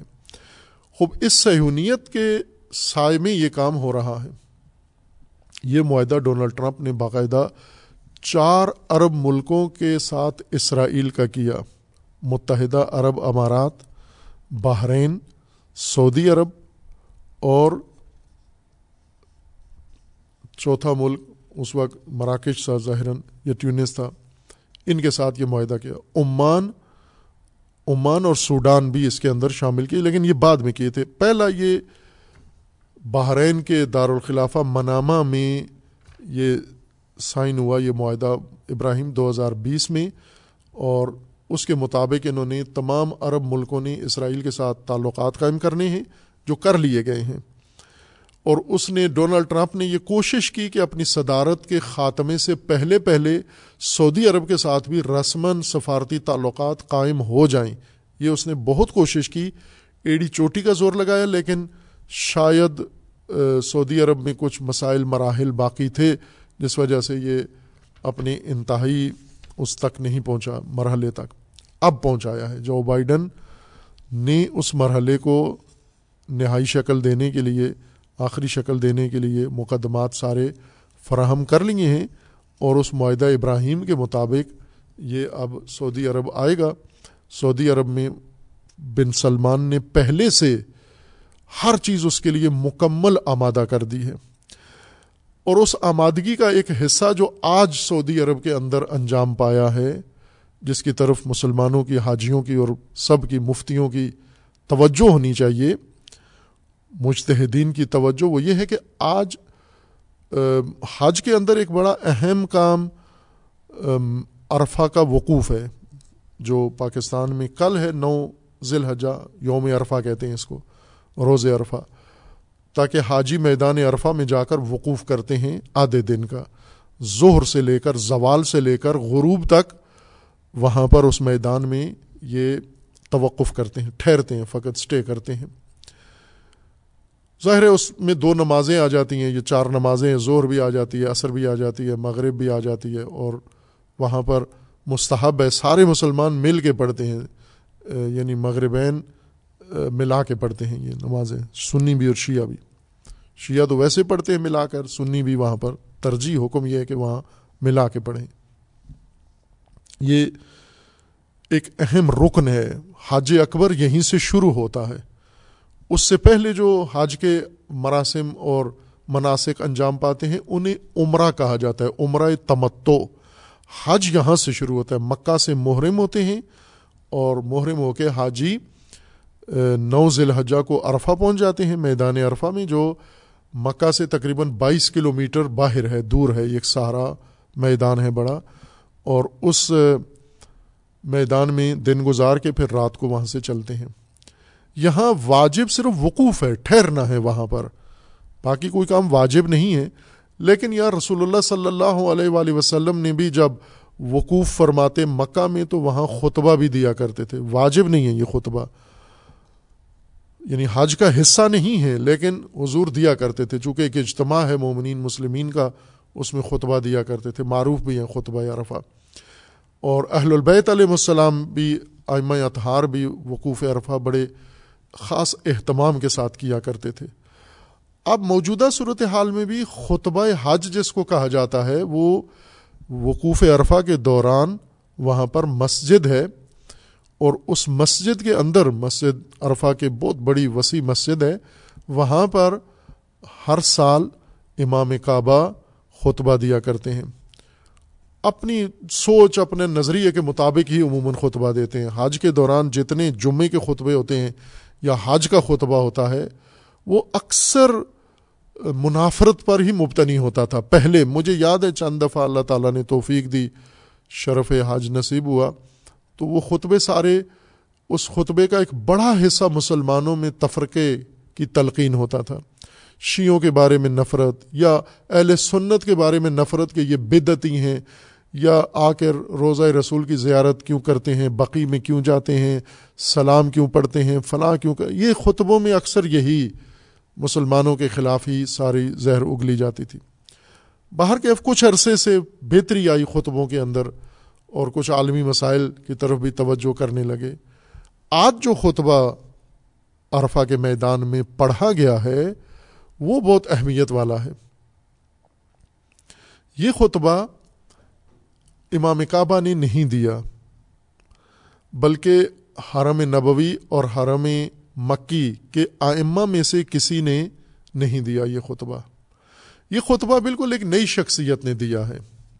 ایک لیبرل ملا نے، لیبرل مولوی نے دیا ہے۔ یہ جو امام کعبہ ہیں، یہ لیبرل نہیں ہیں، یہ چونکہ ملازم ہیں،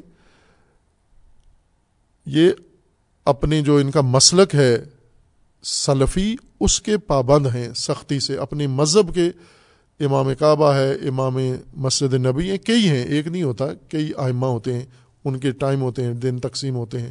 بدل بدل کے نمازیں پڑھاتے ہیں اور خوبصورت لہن اور لہجے میں نمازیں پڑھاتے ہیں۔ ان، وہاں امامت کی شرط یہی ہے کہ خوبصورت آواز والا، خوبصورت لہن والا امام ہو۔ اور بعض مکہ و مدینہ کے آئمہ جو نماز پڑھاتے ہیں، وہاں پر واقع بہت خوبصورت آوازوں کے ساتھ قرآن پڑھاتے ہیں، لمبی لمبی صورتیں نمازوں کے اندر پڑھتے ہیں، جو معروف ہیں، سب نے سنی ہوئی ہیں۔ یہ شخص جس نے آج خطبہ دیا ہے، یہ اس، ان کے آئمہ کی فہرست میں نہیں ہے، بلکہ یہ سلفی بھی نہیں ہے، لیبرل ہے یہ۔ فارغ و تحصیل سلفی مدرسوں کا ہے، پڑھا ہوا وہیں کا ہے، لیکن یہ بن سلمان کے مذہب پر ہے۔ محمد ابن عبد الوہاب کے دین پر نہیں ہے بن سلمان محمد بن سلمان کے مذہب پر ہے۔ محمد بن سلمان نے خوب ظاہر ہے کہ اعلان کیا ہے کہ ہم ایک ماڈرن دین، ایک ماڈرن مذہب سعودی عرب کے لے، اندر لے کر آتے ہیں، جس میں سب کے لیے گنجائش ہوگی، کسی کو کسی سے کوئی تکلیف نہیں ہوگی۔ ایک ایسا لیبرل مذہب نافذ کرنے والے ہیں۔ اس شخص کا نام ہے محمد بن عبد الکریم العیسیٰ۔ اس کو خود سعودی عرب کے علماء، مفتیان نظام اور عرب ممالک کے باقی جتنے بھی مذہبی طبقہ ہے، اہل سنت کے سلفی ہیں یا غیر سلفی، حنبلی، یہ سب کے سب اس کو سہونی ملا کہتے ہیں، یہودی ملا اس کو کہتے ہیں۔ چونکہ اس نے پہلے سے کئی ملکوں کے دورے کیے ہیں۔ یہودی مراکز میں یہ جاتا ہے اور اسرائیل بھی گیا ہوا ہے۔ جہاں پر بھی سہونیوں سے کوئی بات کرنی ہو، کوئی وفد جانا ہو، سمجھوتا کرنا ہو، اس کے اندر یہ موجود ہوتا ہے۔ اور اس کا نظریہ ہے وہاں جس کے اوپر پہلے بہت شور اٹھا تھا سعودیہ کے اندر بھی اور سعودیہ سے باہر بھی کہ اس نے فتویٰ دیا تھا کہ جہاں پر یہود ہوں یا جہاں غیر مسلم ہوں، وہ اگر آپ کو کوئی قانون بنا کے کہتے ہیں تو آپ کے لیے جائز نہیں ہے۔ جیسے پردے کے بارے میں کہ اگر وہاں، جیسے فرانس نے کہا تھا کہ فرانس میں حجاب نہیں کر سکتے آپ، تو اس نے فرانس میں جا کر یہ تقریر کی تھی۔ جب فرانسیسی صدر نے کہا تھا کہ جمہوریت میں حجاب نہیں ہے اور مذہب نہیں ہے، تو اس نے خود جا کر فرانسیسی صدر کی تائید میں تقریر کر کے یہ کہا تھا کہ جو مسلمان فرانس میں رہ کر حجاب کرنا چاہتے ہیں، ان کے لیے حجاب جائز نہیں ہے، چونکہ فرانس کا قانون یہ ہے کہ حجاب کی اجازت نہیں ہے۔ یہ اگر فرانس میں رہنا چاہتے ہیں تو حجاب اتار دیں۔ اگر حجاب کرنا چاہتے ہیں تو فرانس چھوڑ دیں۔ یہ اسی کا قول تھا اور اس کے اوپر بھی کافی تنقید ہوئی تھی، لیکن اس طرح سے اس کی شہرت نہیں ہوئی تھی۔ اس شخص کو بن سلمان نے تمام اماموں پر ترجیح دی ہے۔ آج امام کعبہ پر، امام کعبہ کئی ہیں، امام مسجد نبوی پر اور بڑے بڑے افاضل سعودی عرب کے اندر اپنے مسلک کے مذہب سلفیت کے موجود ہیں، علماء بڑے بڑے۔ خوب، ان سب کو نظر انداز کر کے اس کو آج کی امامت حج کی دی گئی ہے۔ اور یہ بنو امیہ کا کام تھا کہ حج کی امامت بہت اہم ہوتی تھی۔ یہ کبھی حجاج ابن یوسف کو بنو امیہ حج کا امام بناتے تھے۔ یعنی جو بھی اس وقت کا سب سے زیادہ فاسد انسان ہوتا تھا، بنو یا اس کو امیر حج بنا کر پیش کرتے تھے۔ تأثر دینے کے لیے مسلمانوں کو کہ یہ ضعامت سیاسی و دینی ان لوگوں کو حاصل ہے۔ خوب، یہ کام اب انجام پایا ہے آج سعودی عرب کے اندر کہ حج اپنی ذات میں کیا چیز ہے؟ قرآن کے نزدیک حج کس چیز کا نام ہے؟ قرآن میں حج نقش ابراہیم کا نام ہے، نقش قدم ابراہیم کا نام ہے، سیرت ابراہیم کا نام ہے اور سرمشق ابراہیم کا نام ہے۔ یعنی حضرت ابراہیم نے جو کچھ انجام دیا اللہ کے حکم سے، وہ سب حج بن گیا۔ ایک ایک کام۔ حضرت ابراہیم نے جہاں جو کچھ کیا، وہ اللہ تعالیٰ نے حج بنا دیا۔ اور صرف حضرت ابراہیم نے نہ، بلکہ خاندان حضرت ابراہیم نے، حضرت حاجر نے جو کیا، وہ حج کے واجب مناسک میں سے قرار پایا۔ حضرت اسماعیل نے جو کیا، وہ حج کے مناسک میں سے قرار پایا۔ خوب، حج اپنی ذات میں ابراہیمی ہے۔ یعنی قرآن نے حج واجب قرار دیا ہے اور حضرت ابراہیم کو حکم دیا ہے کہ آپ نے حج کے لیے لوگوں کو بلانا ہے۔ یہ متعدد آیات ہیں قرآن کریم میں، حج کے متعلق بھی اور حضرت ابراہیم کے متعلق بھی۔ اس میں حضرت ابراہیم کو اللہ تعالیٰ کا فرمان ہے کہ آپ لوگوں کو بلائیں، حج کی طرف بلائیں آپ اور آئیں گے۔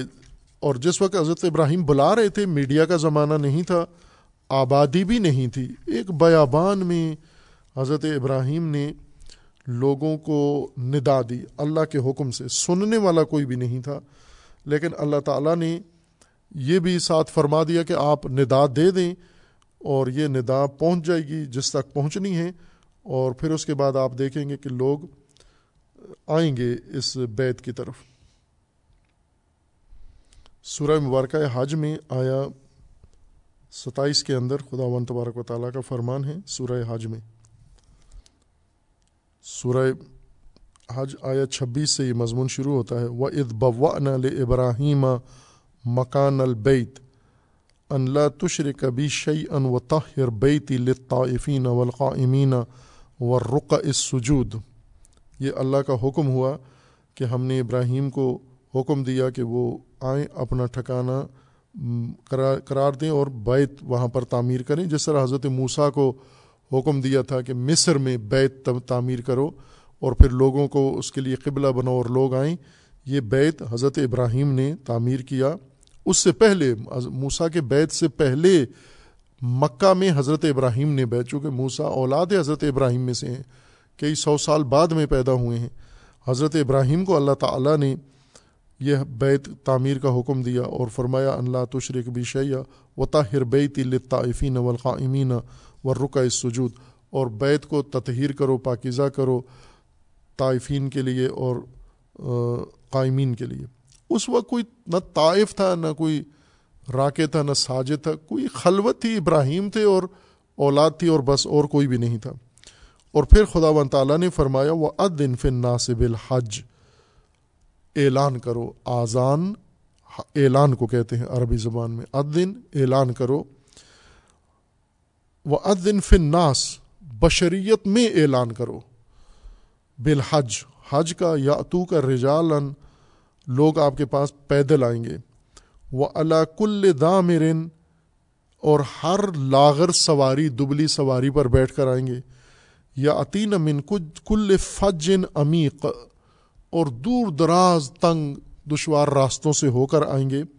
لے یش ہدو مناف الحم و ید کرو اسم اللہ فی ایام معلومات علامہ رضا من بہیمت الانعام فقلو منہ و عط امو الباعث الفقیر۔ پھر اس کے بعد پورا دستور ہے۔ ثم لیکزو تفاسہم ولیؤفو نظورہم ولیطوفو بالبیت العتیق۔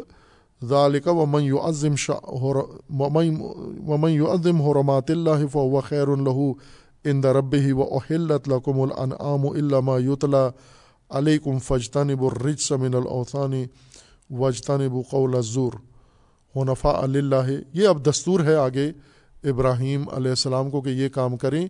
اس میں سے ایک ہے کہ آپ ندا دیں بشریت کا، بشریت کو ابھی کوئی نہیں ہے، نہ سننے والا ہے اور نہ یہ ندا کوئی پہنچانے والا ہے ان تک۔ چونکہ کسی مجمع میں یہ اعلان نہیں ہو رہا تھا۔ رسول اللہ صلی اللہ علیہ وآلہ وسلم نے غدیر کا اعلان کیا، امیر المومنین کی ولایت کا ایک مجمع میں، بڑے مجمع میں کیا۔ ایک لاکھ تک یا لاکھ سے زیادہ کہا جاتا ہے کہ اس کی جمعیت تھی۔ لاکھ نہ بھی ہو تو بھی کئی ہزاروں میں تھے۔ ایک جم غفیر تھا اور اس تک آواز پہنچانے کے لیے بیچ میں تین چار بندے کھڑے ہوتے تھے جو پچھلی جمعیت کو وہ جملہ پہنچاتے تھے۔ لیکن جب حضرت ابراہیم نے اعلان کیا کوئی مجمع نہیں تھا وہاں پر سننے والا، جمعیت نہیں تھی۔ تنہا، لیکن اللہ نے فرمایا کہ یہ ندا بشریت تک پہنچ جائے گی اور پھر اس کے بعد یہ سارے آئیں گے اور حج کے لیے۔ خوب، حج سارا ابراہیمی عمل ہے جو خدا و تبارک و تعالیٰ نے حکم دیا ہے۔ خوب، اس ابراہیمی عمل کو مسلمانوں نے سیکھنا ہے جا کر۔ حج کا فلسفہ یہ ہے کہ اس اسلامی عمل کو سیکھیں، جو کچھ حضرت ابراہیم نے کیا ہے، اور پھر اپنی سرزمینوں پر، اپنے علاقوں میں آ کر وہی عمل تکرار کریں، جو مکہ میں مشق کر کے آئے ہیں، جس سرمشق کو سیکھ کر آئے ہیں، اس کو اپنی سرزمین پر آ کر واپس آ کر تکرار کریں۔ ابراہیمی نقش قدم پر قدم رکھ کر، پھر اقدامات اپنے سارے واپس آ کر ابراہیم کے قدم کے مطابق اٹھائیں۔ خوب، لیکن یہ ابراہیمی حج اور ابراہیمی طرز حج کا یہ مسلمانوں سے محفوظ نہیں رہ سکا، اس کی حفاظت نہیں کر سکے۔ اور حج جلدی ہی مسلمانوں کے اندر اموی حج بن گیا۔ بنو امیہ نے حج کے لیے خاص انداز اپنا لیا اور بنو امیہ کے طرز پر حج ہوتا تھا۔ ابراہیمی حج رسول اللہ صلی اللہ علیہ وآلہ وسلم کے عہد میں ابراہیمی حج تھا۔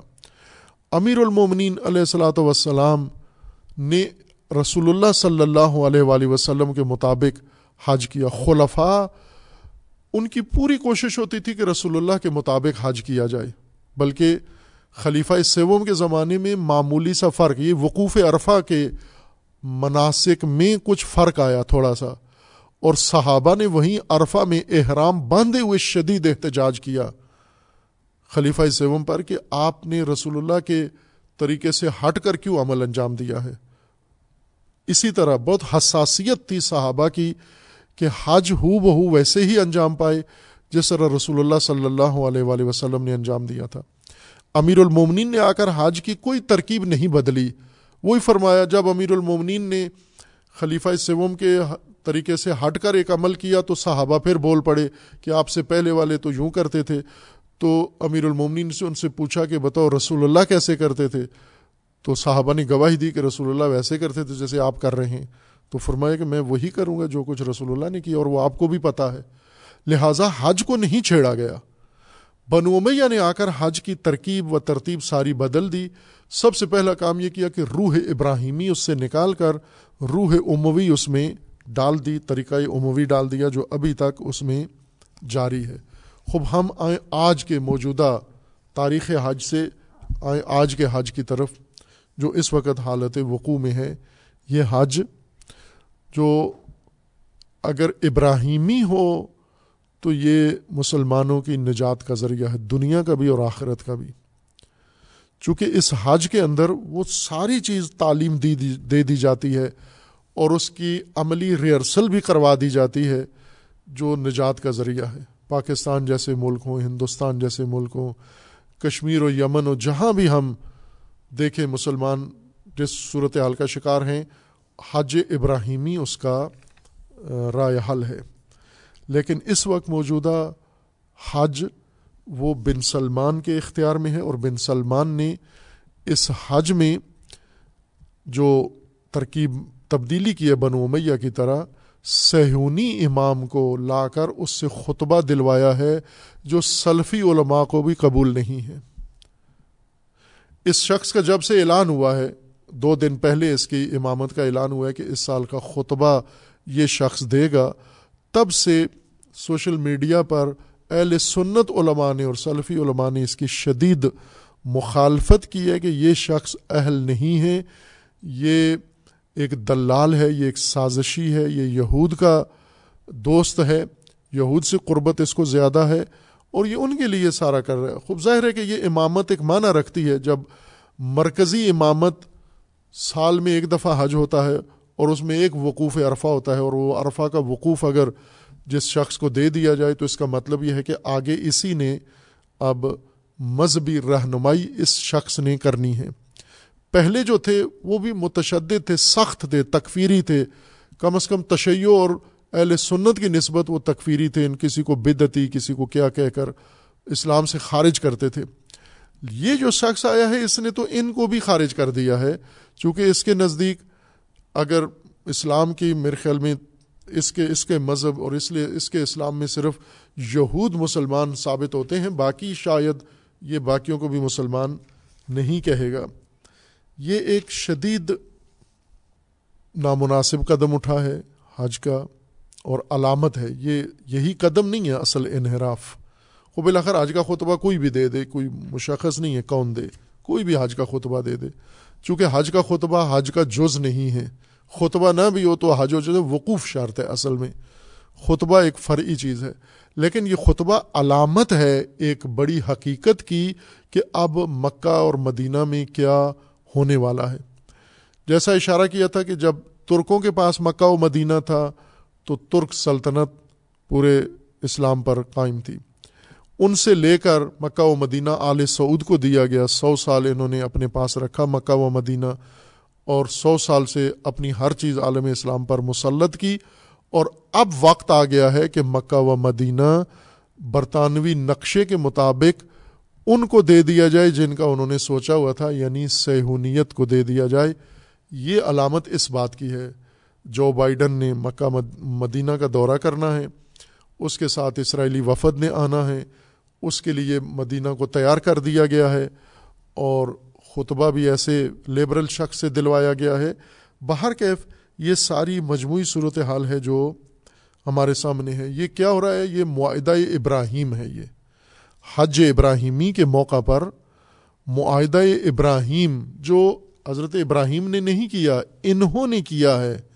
معاہدہ ابراہیم یہ ہے کہ تمام عرب ملک یہ یہود کے ساتھ دوست ہو جائیں۔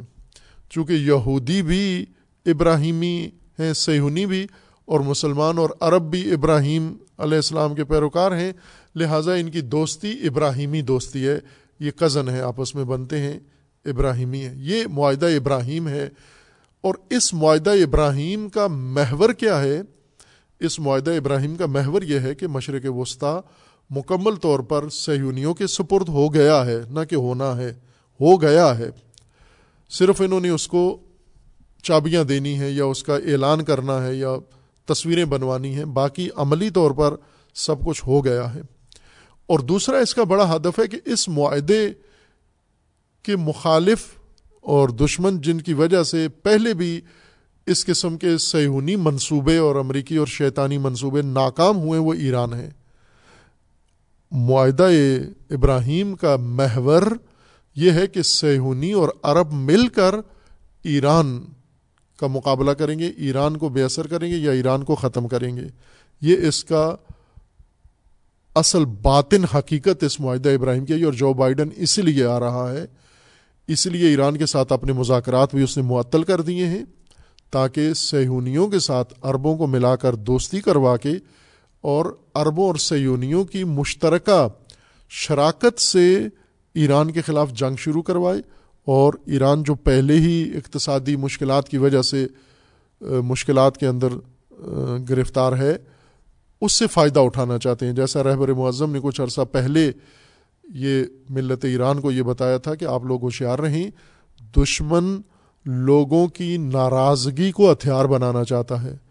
پابندیاں لگاتا ہے تاکہ لوگ پریشان ہوں، تکلیف میں ہوں، اور پھر ان تکلیف دیدہ لوگوں کو، تکلیف زدہ لوگوں کو احتجاج کروائے میدان میں لے آئے حکومت کے خلاف۔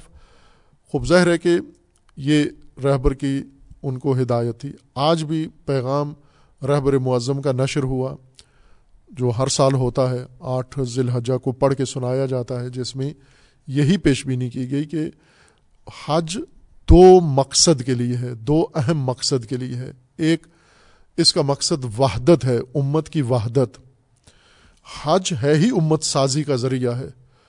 تمام اطراف عالم سے، تمام گوشاہی جہان سے لوگوں کو اکٹھا کر کے بلا کر ازن فن ناس اس اعلان کے مطابق، جس طرح اللہ تعالیٰ نے فرمایا تھا کہ ہر فج عمیق سے دور دراز گھاٹیوں سے لوگ پیدل چل کے سواریوں پر آئیں گے۔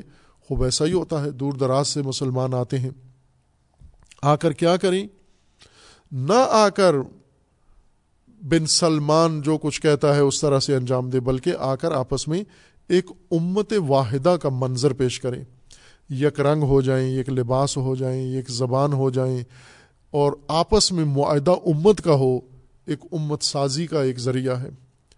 اور دوسرا، یہ معنویت کا مرکز ہے۔ اور عرفہ کا دن، جس طرح خدا ون تبارک و تعالیٰ نے حضرت ابراہیم کو یہ حکم دیا تھا کہ آپ اعلان کریں، لوگوں کو بلائیں اور اکٹھے اور آئیں گے لوگ اور آئے ہیں لوگ۔ ظاہر صدیوں سے حضرت ابراہیم کی ندا سے آج تک مسلسل ندا ابراہیمی پر لبیک کہتے ہوئے لوگ مکہ میں مشرف ہو رہے ہیں۔ اسی طرح حج آج سے شروع ہوتا ہے۔ آج سے مراد یعنی سعودی افق کے مطابق آج یا نو ذی الحجہ پاکستان کے مطابق کل سے، عرفہ کے دن سے حج شروع ہوتا ہے۔ حج کا آغاز جب عرفہ سے ہوتا ہے، تو اس کے اندر ایک بہت اہم فریضہ قرآن کریم نے مقرر کیا ہے، جس کو ہمارے مفتیان بھول گئے ہیں، حاجی بھی بھول گئے ہیں، علماء بھی بھول گئے ہیں، مجتہدین بھی بھول گئے ہیں۔ چونکہ انہوں نے حج قرآن سے استمبات نہیں کیا۔ حج اگر قرآن سے لیا گیا ہوتا، قرآنی حج ابراہیمی حج ہے، تجارتی نہیں ہے، بن سلمانی نہیں ہے۔ قرآن سے حج نہیں لیتے، بلکہ حج لیتے ہیں کسی مفتی کے فتوا سے حج کو علماء سمجھتے ہیں۔ اگر قرآن سے حج سمجھتے، تو انہیں پتہ ہوتا کہ حج میں کیا کیا فریضے اللہ تعالیٰ نے لازمی قرار دیے ہیں۔ ان میں ایک فریضہ خدا ون تبارک و تعالیٰ نے حج کے لیے مقرر یہ کیا ہے۔ سورہ توبہ بھی حج کے لیے نازل ہوئی تھی۔ سورہ توبہ مدینہ میں نازل ہوئی تھی، لیکن مکہ میں پڑھنے کے لیے، تاکہ مکیوں کو جا کر سنائیں۔ لہٰذا رسول اللہ صلی اللہ علیہ وآلہ وسلم نے پہلے حضرت ابی بکر ابن ابی کہافہ کو یہ دی سورہ کے جا کر پڑھ کے سنائیں اہل مکہ کو۔ اس وقت تک مشرق تھے اہل مکہ۔ اور وہ لے کے روانہ ہوئے بعد میں اب شیعہ اعتقاد کے مطابق وہی نازل ہوئی، حضرت جبرائیل آئے اور فرمایا کہ امیر المومنین علی علیہ السلام کو بھیجیں۔ پھر رسول اللہ نے یہ تبدیلی کی، اب بعد میں علی علیہ السلام کو پیغام دے کے بھیجا کہ آپ انہیں واپس کر دیں اور آپ جا کر یہ سورہ پڑھیں وہاں پر۔ یہ سورہ مکہ کے لیے نازل ہوئی تھی، وہی مدینہ میں تھی۔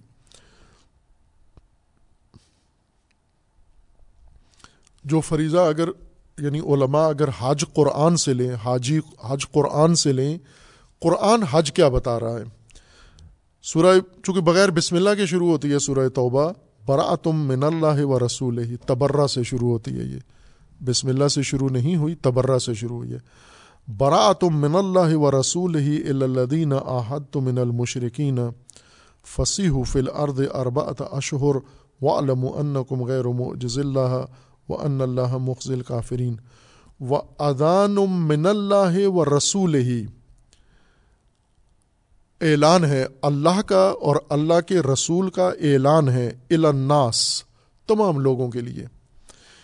کس دن اعلان ہے؟ یوم الحج اکبر یوم الحج اکبر اللہ کا اعلان ہے، اللہ کے رسول کا اعلان ہے، تمام لوگوں کے لیے۔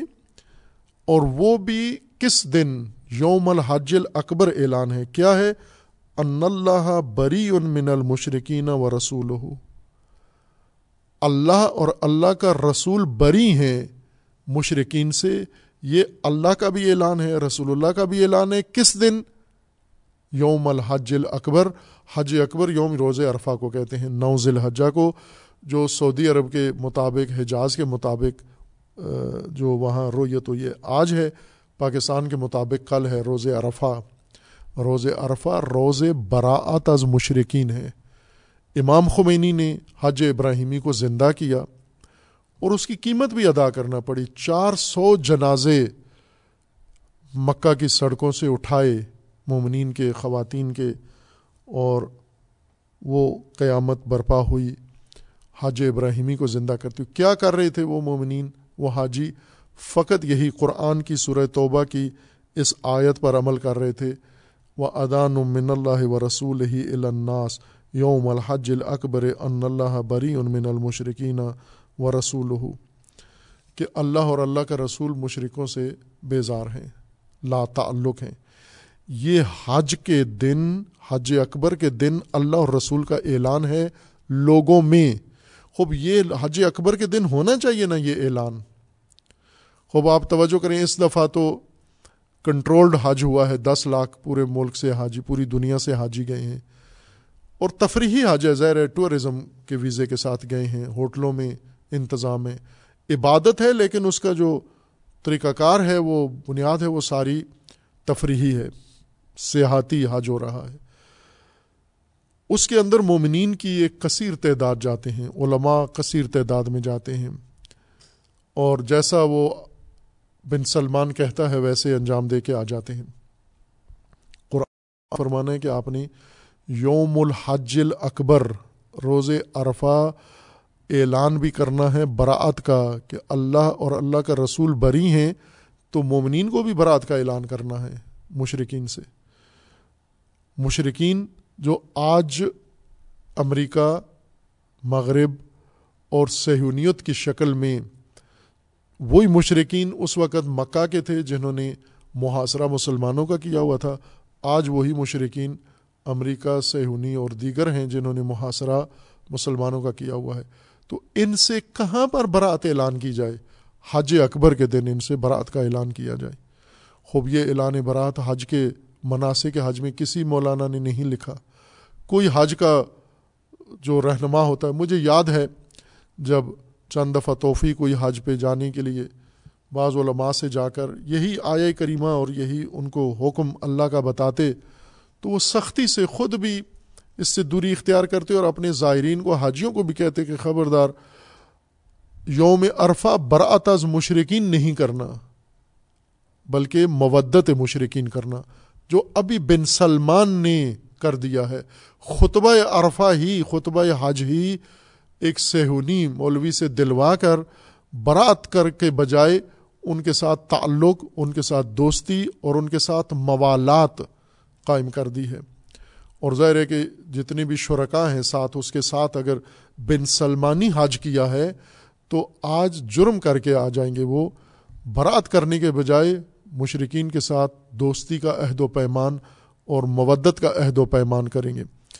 حضرت ابراہیم نے اعلان کیا لوگوں کے اندر کہ اللہ بری ہے، اللہ کا رسول بری ہے، ابراہیم مشرقین سے بری ہیں، لا تشرک بھی شیا اور آج یہی شرک حج کے اندر کروایا بھی گیا اور کیا بھی جا رہا ہے۔ یہ وہ مطلب ہے جو آج کے دن کی مناسبت ہے، عرفہ کے دن کی اور حج۔ اگر یہ حج اسلامی دستور کے مطابق رسول اللہ کے صلی اللہ علیہ وآلہ وسلم کی سیرت کے مطابق، قرآنی احکام کے مطابق، اللہ تعالیٰ کے فرمان کے مطابق اور اہل البیت علیہ السلام کے فرمان کے مطابق اگر حج ہو ابراہیمی روح کے ساتھ، یہ ابراہیمی حج مشرقین سے مومنین کی نجات کا ذریعہ ہے، ان کی سرزمینوں کی نجات کا ذریعہ ہے، ان کی اقوام کی آزادی اور نجات کا ذریعہ ہے۔ اور ان کے اپنے ملکوں کے اندر ان کی نجات کا ذریعہ ہے، ان کی رفا کا نظریہ ذریعہ ہے، ان کے امن امان کا نظریہ ہے، اسی لیے حج پر جاتے ہیں۔ لیکن اس حج کی تبیین، اس حج کی تفسیر، اس حج کی وضاحت ہو تو، اور اب لوگ جانتے بھی ہیں، خصوصاً امام خمینی نے آ کر ایک اتمام حجت سب پر کر دی ہے۔ آج کوئی نہیں کہہ سکتا کہ حج ابراہیمی ہمیں نہیں معلوم حج قرآنی ہمیں نہیں معلوم، بلکہ آج امام نے کھول کر یہ سب کچھ بیان کیا ہے، پھر بھی جا کر چپکے سے بن سلمانی حج کر کے بنو امیہ والا آ جانا اور پھر اپنے آپ کو حاجی کے لانا یہ شقاوت ہے۔ روایات کے اندر بھی ہے کہ بعض حاجی ایسے ہیں حج سے واپس آ کے زیادہ اشقیہ بن جاتے ہیں اور عملاً بھی انسان دیکھتا ہے کہ شقاوت ان کے اندر آ جاتی ہے۔ باہر کیف یہ دن جو آج مسلمانوں کے لیے بہت اہم ہونا چاہیے تھا، مرکزیت ہونا چاہیے تھا، آج امت اسلامیہ کا یوم عرفہ ہونا چاہیے تھا اور عید عید مسلمین ہونی چاہیے تھی اور عید امامت و عید ولایت ہوتی اور یہ خطبہ امام وقت خطبہ دیتے اور ولی عصر خطبہ دیتے، لیکن عملی میدانی صورت حال یہ ہے کہ آج امام وقت اور ولی عصر کے بجائے وہاں پر ایک سیہونی خطیب نے خطبہ دیا۔ یہ مسلمانوں کے لیے ایک سوچنے کا مقام ہے، توجہ کا مقام ہے، علماء کے لیے، مفتیان کے لیے کہ یہ اپنے مقامی سیاستوں سے نکلیں اپنے دین کی فکر کریں، کم از کم اس کو سمجھیں اور لوگوں کو آگاہی دیں۔ اگر توجہ آ گئی ان مومنین کی، ممکن ہے انہی کے ذریعے سے خدا توفیق دے اور اسی عہد و عصر میں ابراہیمی حج قائم ہو۔ اور وہ دن خدا دکھائے کہ ہم یہ خطبہ اپنے وقت کے امام سے عرفہ کے اندر سنیں اور ان کی اقتدا میں یہ حج بھی ہو، وہ ابراہیمی حج ہوگا اور اس دن برات ہو مشرقین سے۔ برات مشرقین صرف نعرہ نہیں ہے بلکہ واقع عمل میں، تعلقات میں یہ بیزاری اور یہ براعت تمام مشرقین سے عمل میں ہو۔ یہ مسلمانوں کی سیاست ہے۔ برات از مشرقین ان اللہ بری من المشرقین و رسول یہ مسلمانوں کی سیاست کی جہت ہے، یہ پالیسی ہے جو خدا بن تبارک و تعالیٰ نے ان کو عطا کی ہے۔ بن سلمان ابراہیمی معاہدہ جو اس کا نام رکھا ہے، وہ ذلت و ننگ و آر ہے، یہود کی دوستی۔ قرآن نے منع کیا کہ کبھی بھی تمہارے دوست نہیں ہوں گے جب تک تمہارا دین بدل نہ دیں اور وہ انہوں نے کر دیا ہے بن سلمان کے ساتھ۔ اور خدا نخواستہ، یہ اگر مدینہ جاتا ہے اور سہونی جاتے ہیں یہ ننگ ہے اور پھر یقین جان لے مسلمان کہ قبلہ اول کے بعد اب قبلہ موجود، یہ بھی باقاعدہ طور پر رسمن ان کے حوالے کر دیا جائے گا۔ خدا نہ لائے وہ دن اور مسلمانوں کو توفیق دے کے اپنے مقدسات کا دفاع کر سکے انشاءاللہ۔ شاء اللہ و صلی اللہ علیہ محمد علیہ طیب